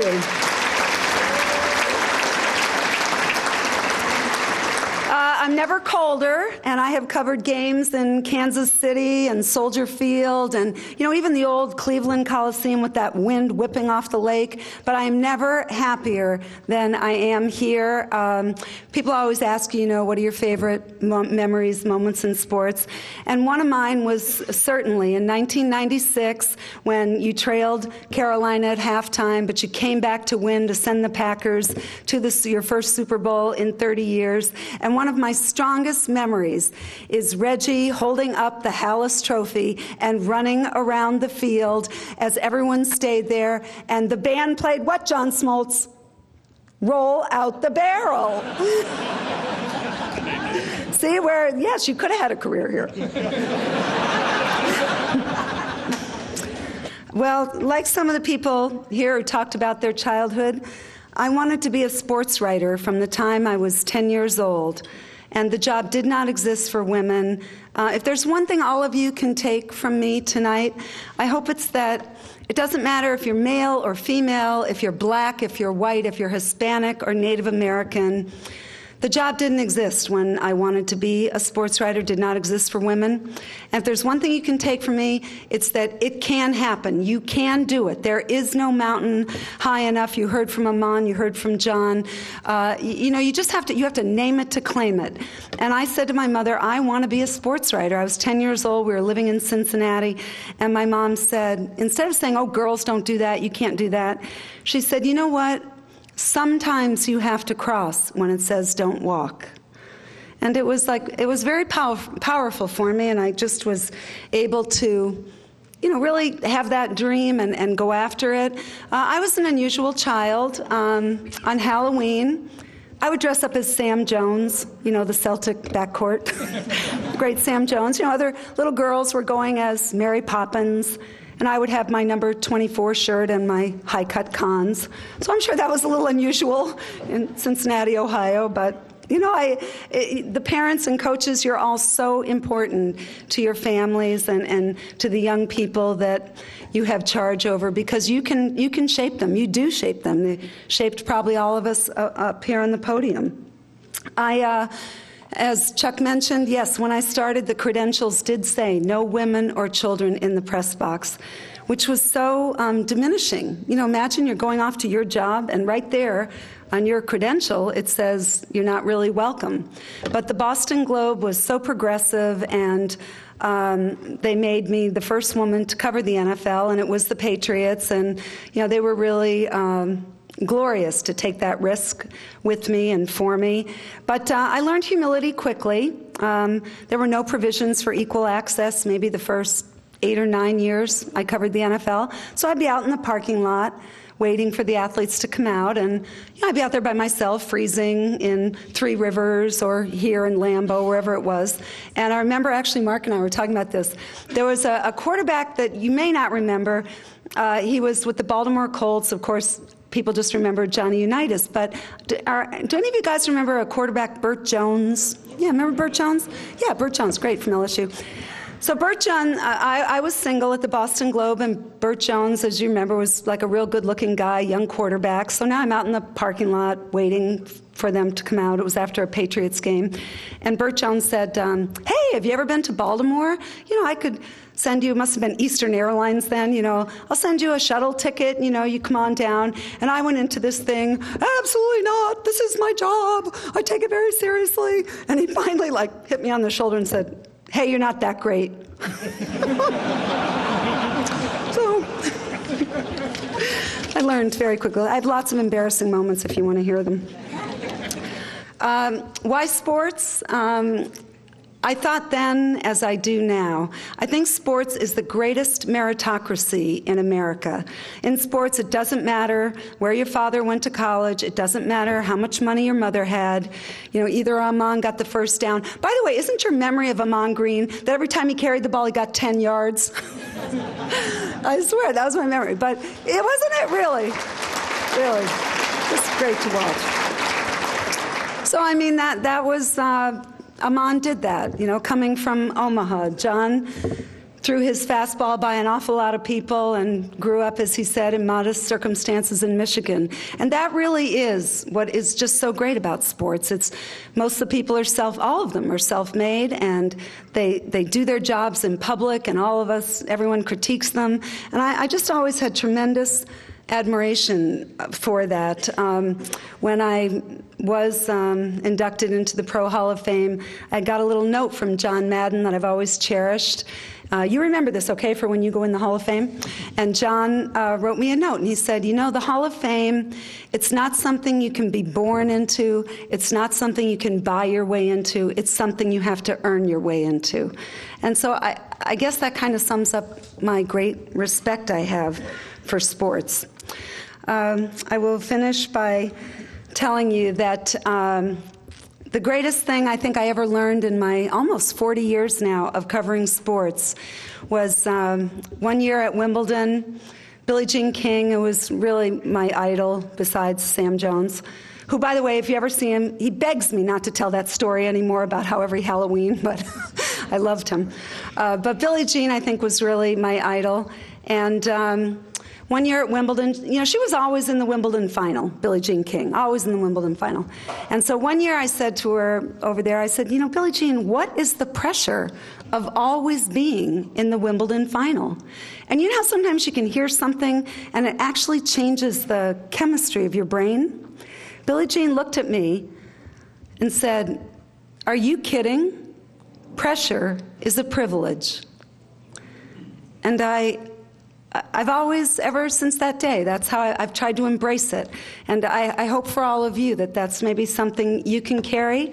So tonight, I thank you for the pressure and the privilege. Thank you.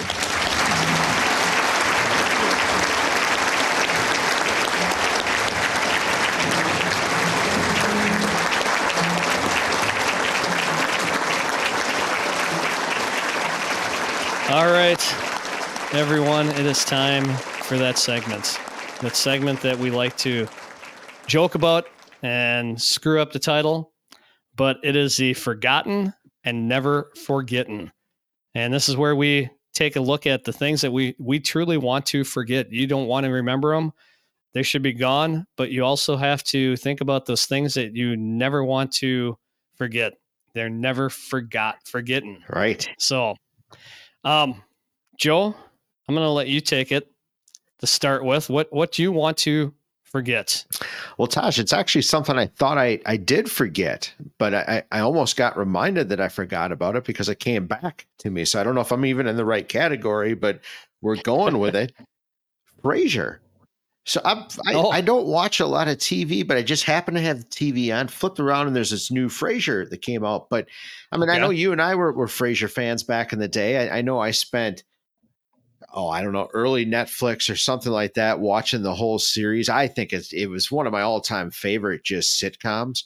Um, so, so funny. But I had forgotten about Frasier, and I'm actually kind of excited that it's coming back. I, I, I watched just the first episode. It was it was decent, you know. It was Frasier. Okay, but uh, I I had forgotten about him, and and I I always loved I have always loved him. He, even back to right. the, back to the Cheers days.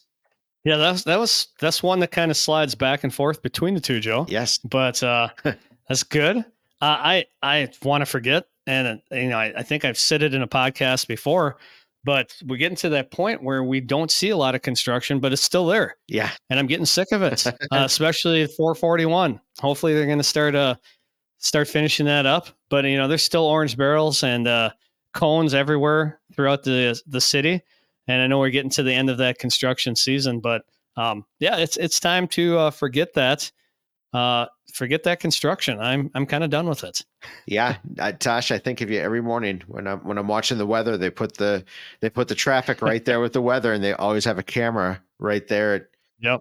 College or Calumet and 441. And All right. yep, nothing but And all you see are taillights. you got it. Yep. You got it. Today was today was glassy or glossy taillights with Yeah. with the wet. Yeah, yeah. But you know what? What you just said takes me into my uh, never forgetting Yeah, what aren't you forgetting? and uh, thunderstorms. yeah, I love a good thunderstorm. I almost went I don't that care. tonight. Did you?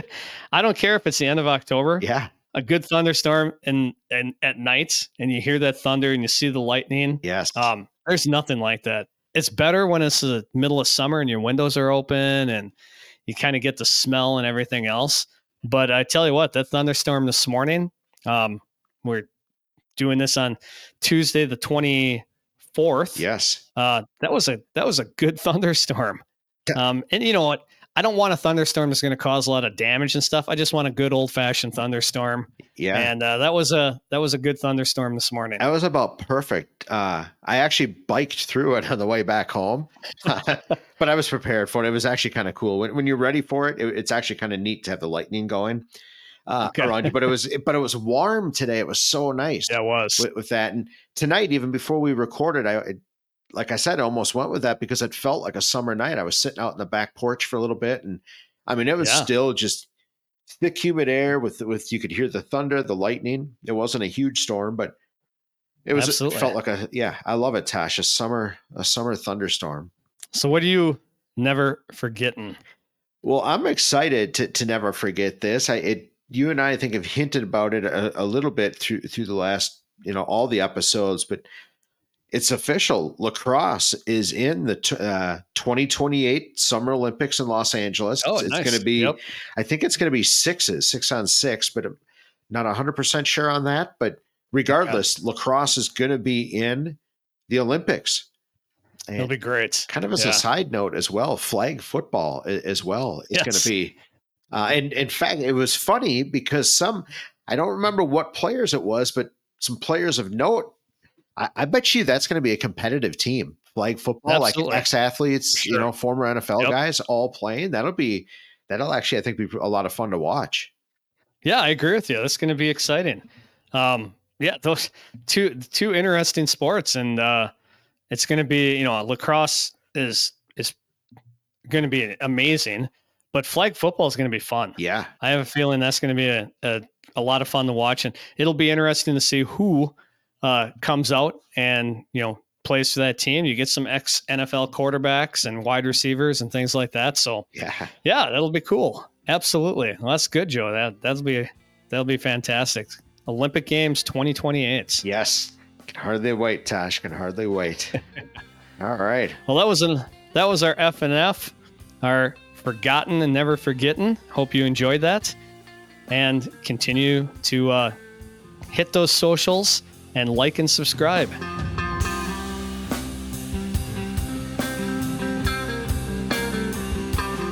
All right, Joel, That was another great episode of the Newsacast.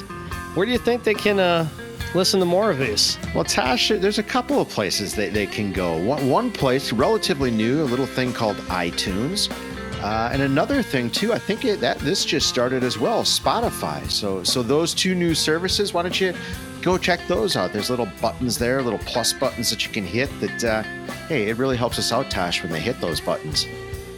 Absolutely. And they can also go to YouTube and check out the full throwback on Sunday mornings. If you ever wondered what we look like, Tosh, check, check out YouTube, right? Absolutely. Good luck, folks.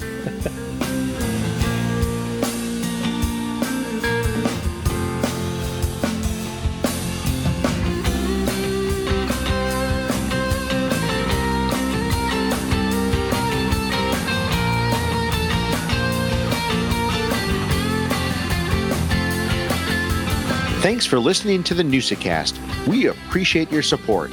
If you haven't yet subscribed, please do so and tell a friend. A huge thanks to Digstown for all the music in today's episode. Catch a gig or find them on Spotify.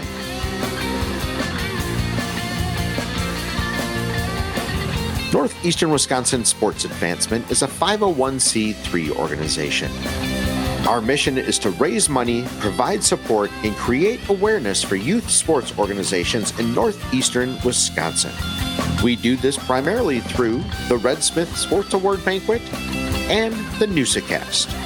Each year, we give back to the community through three initiatives the Every Kid Plays, the Gives Back Initiative, and scholarships to student athletes.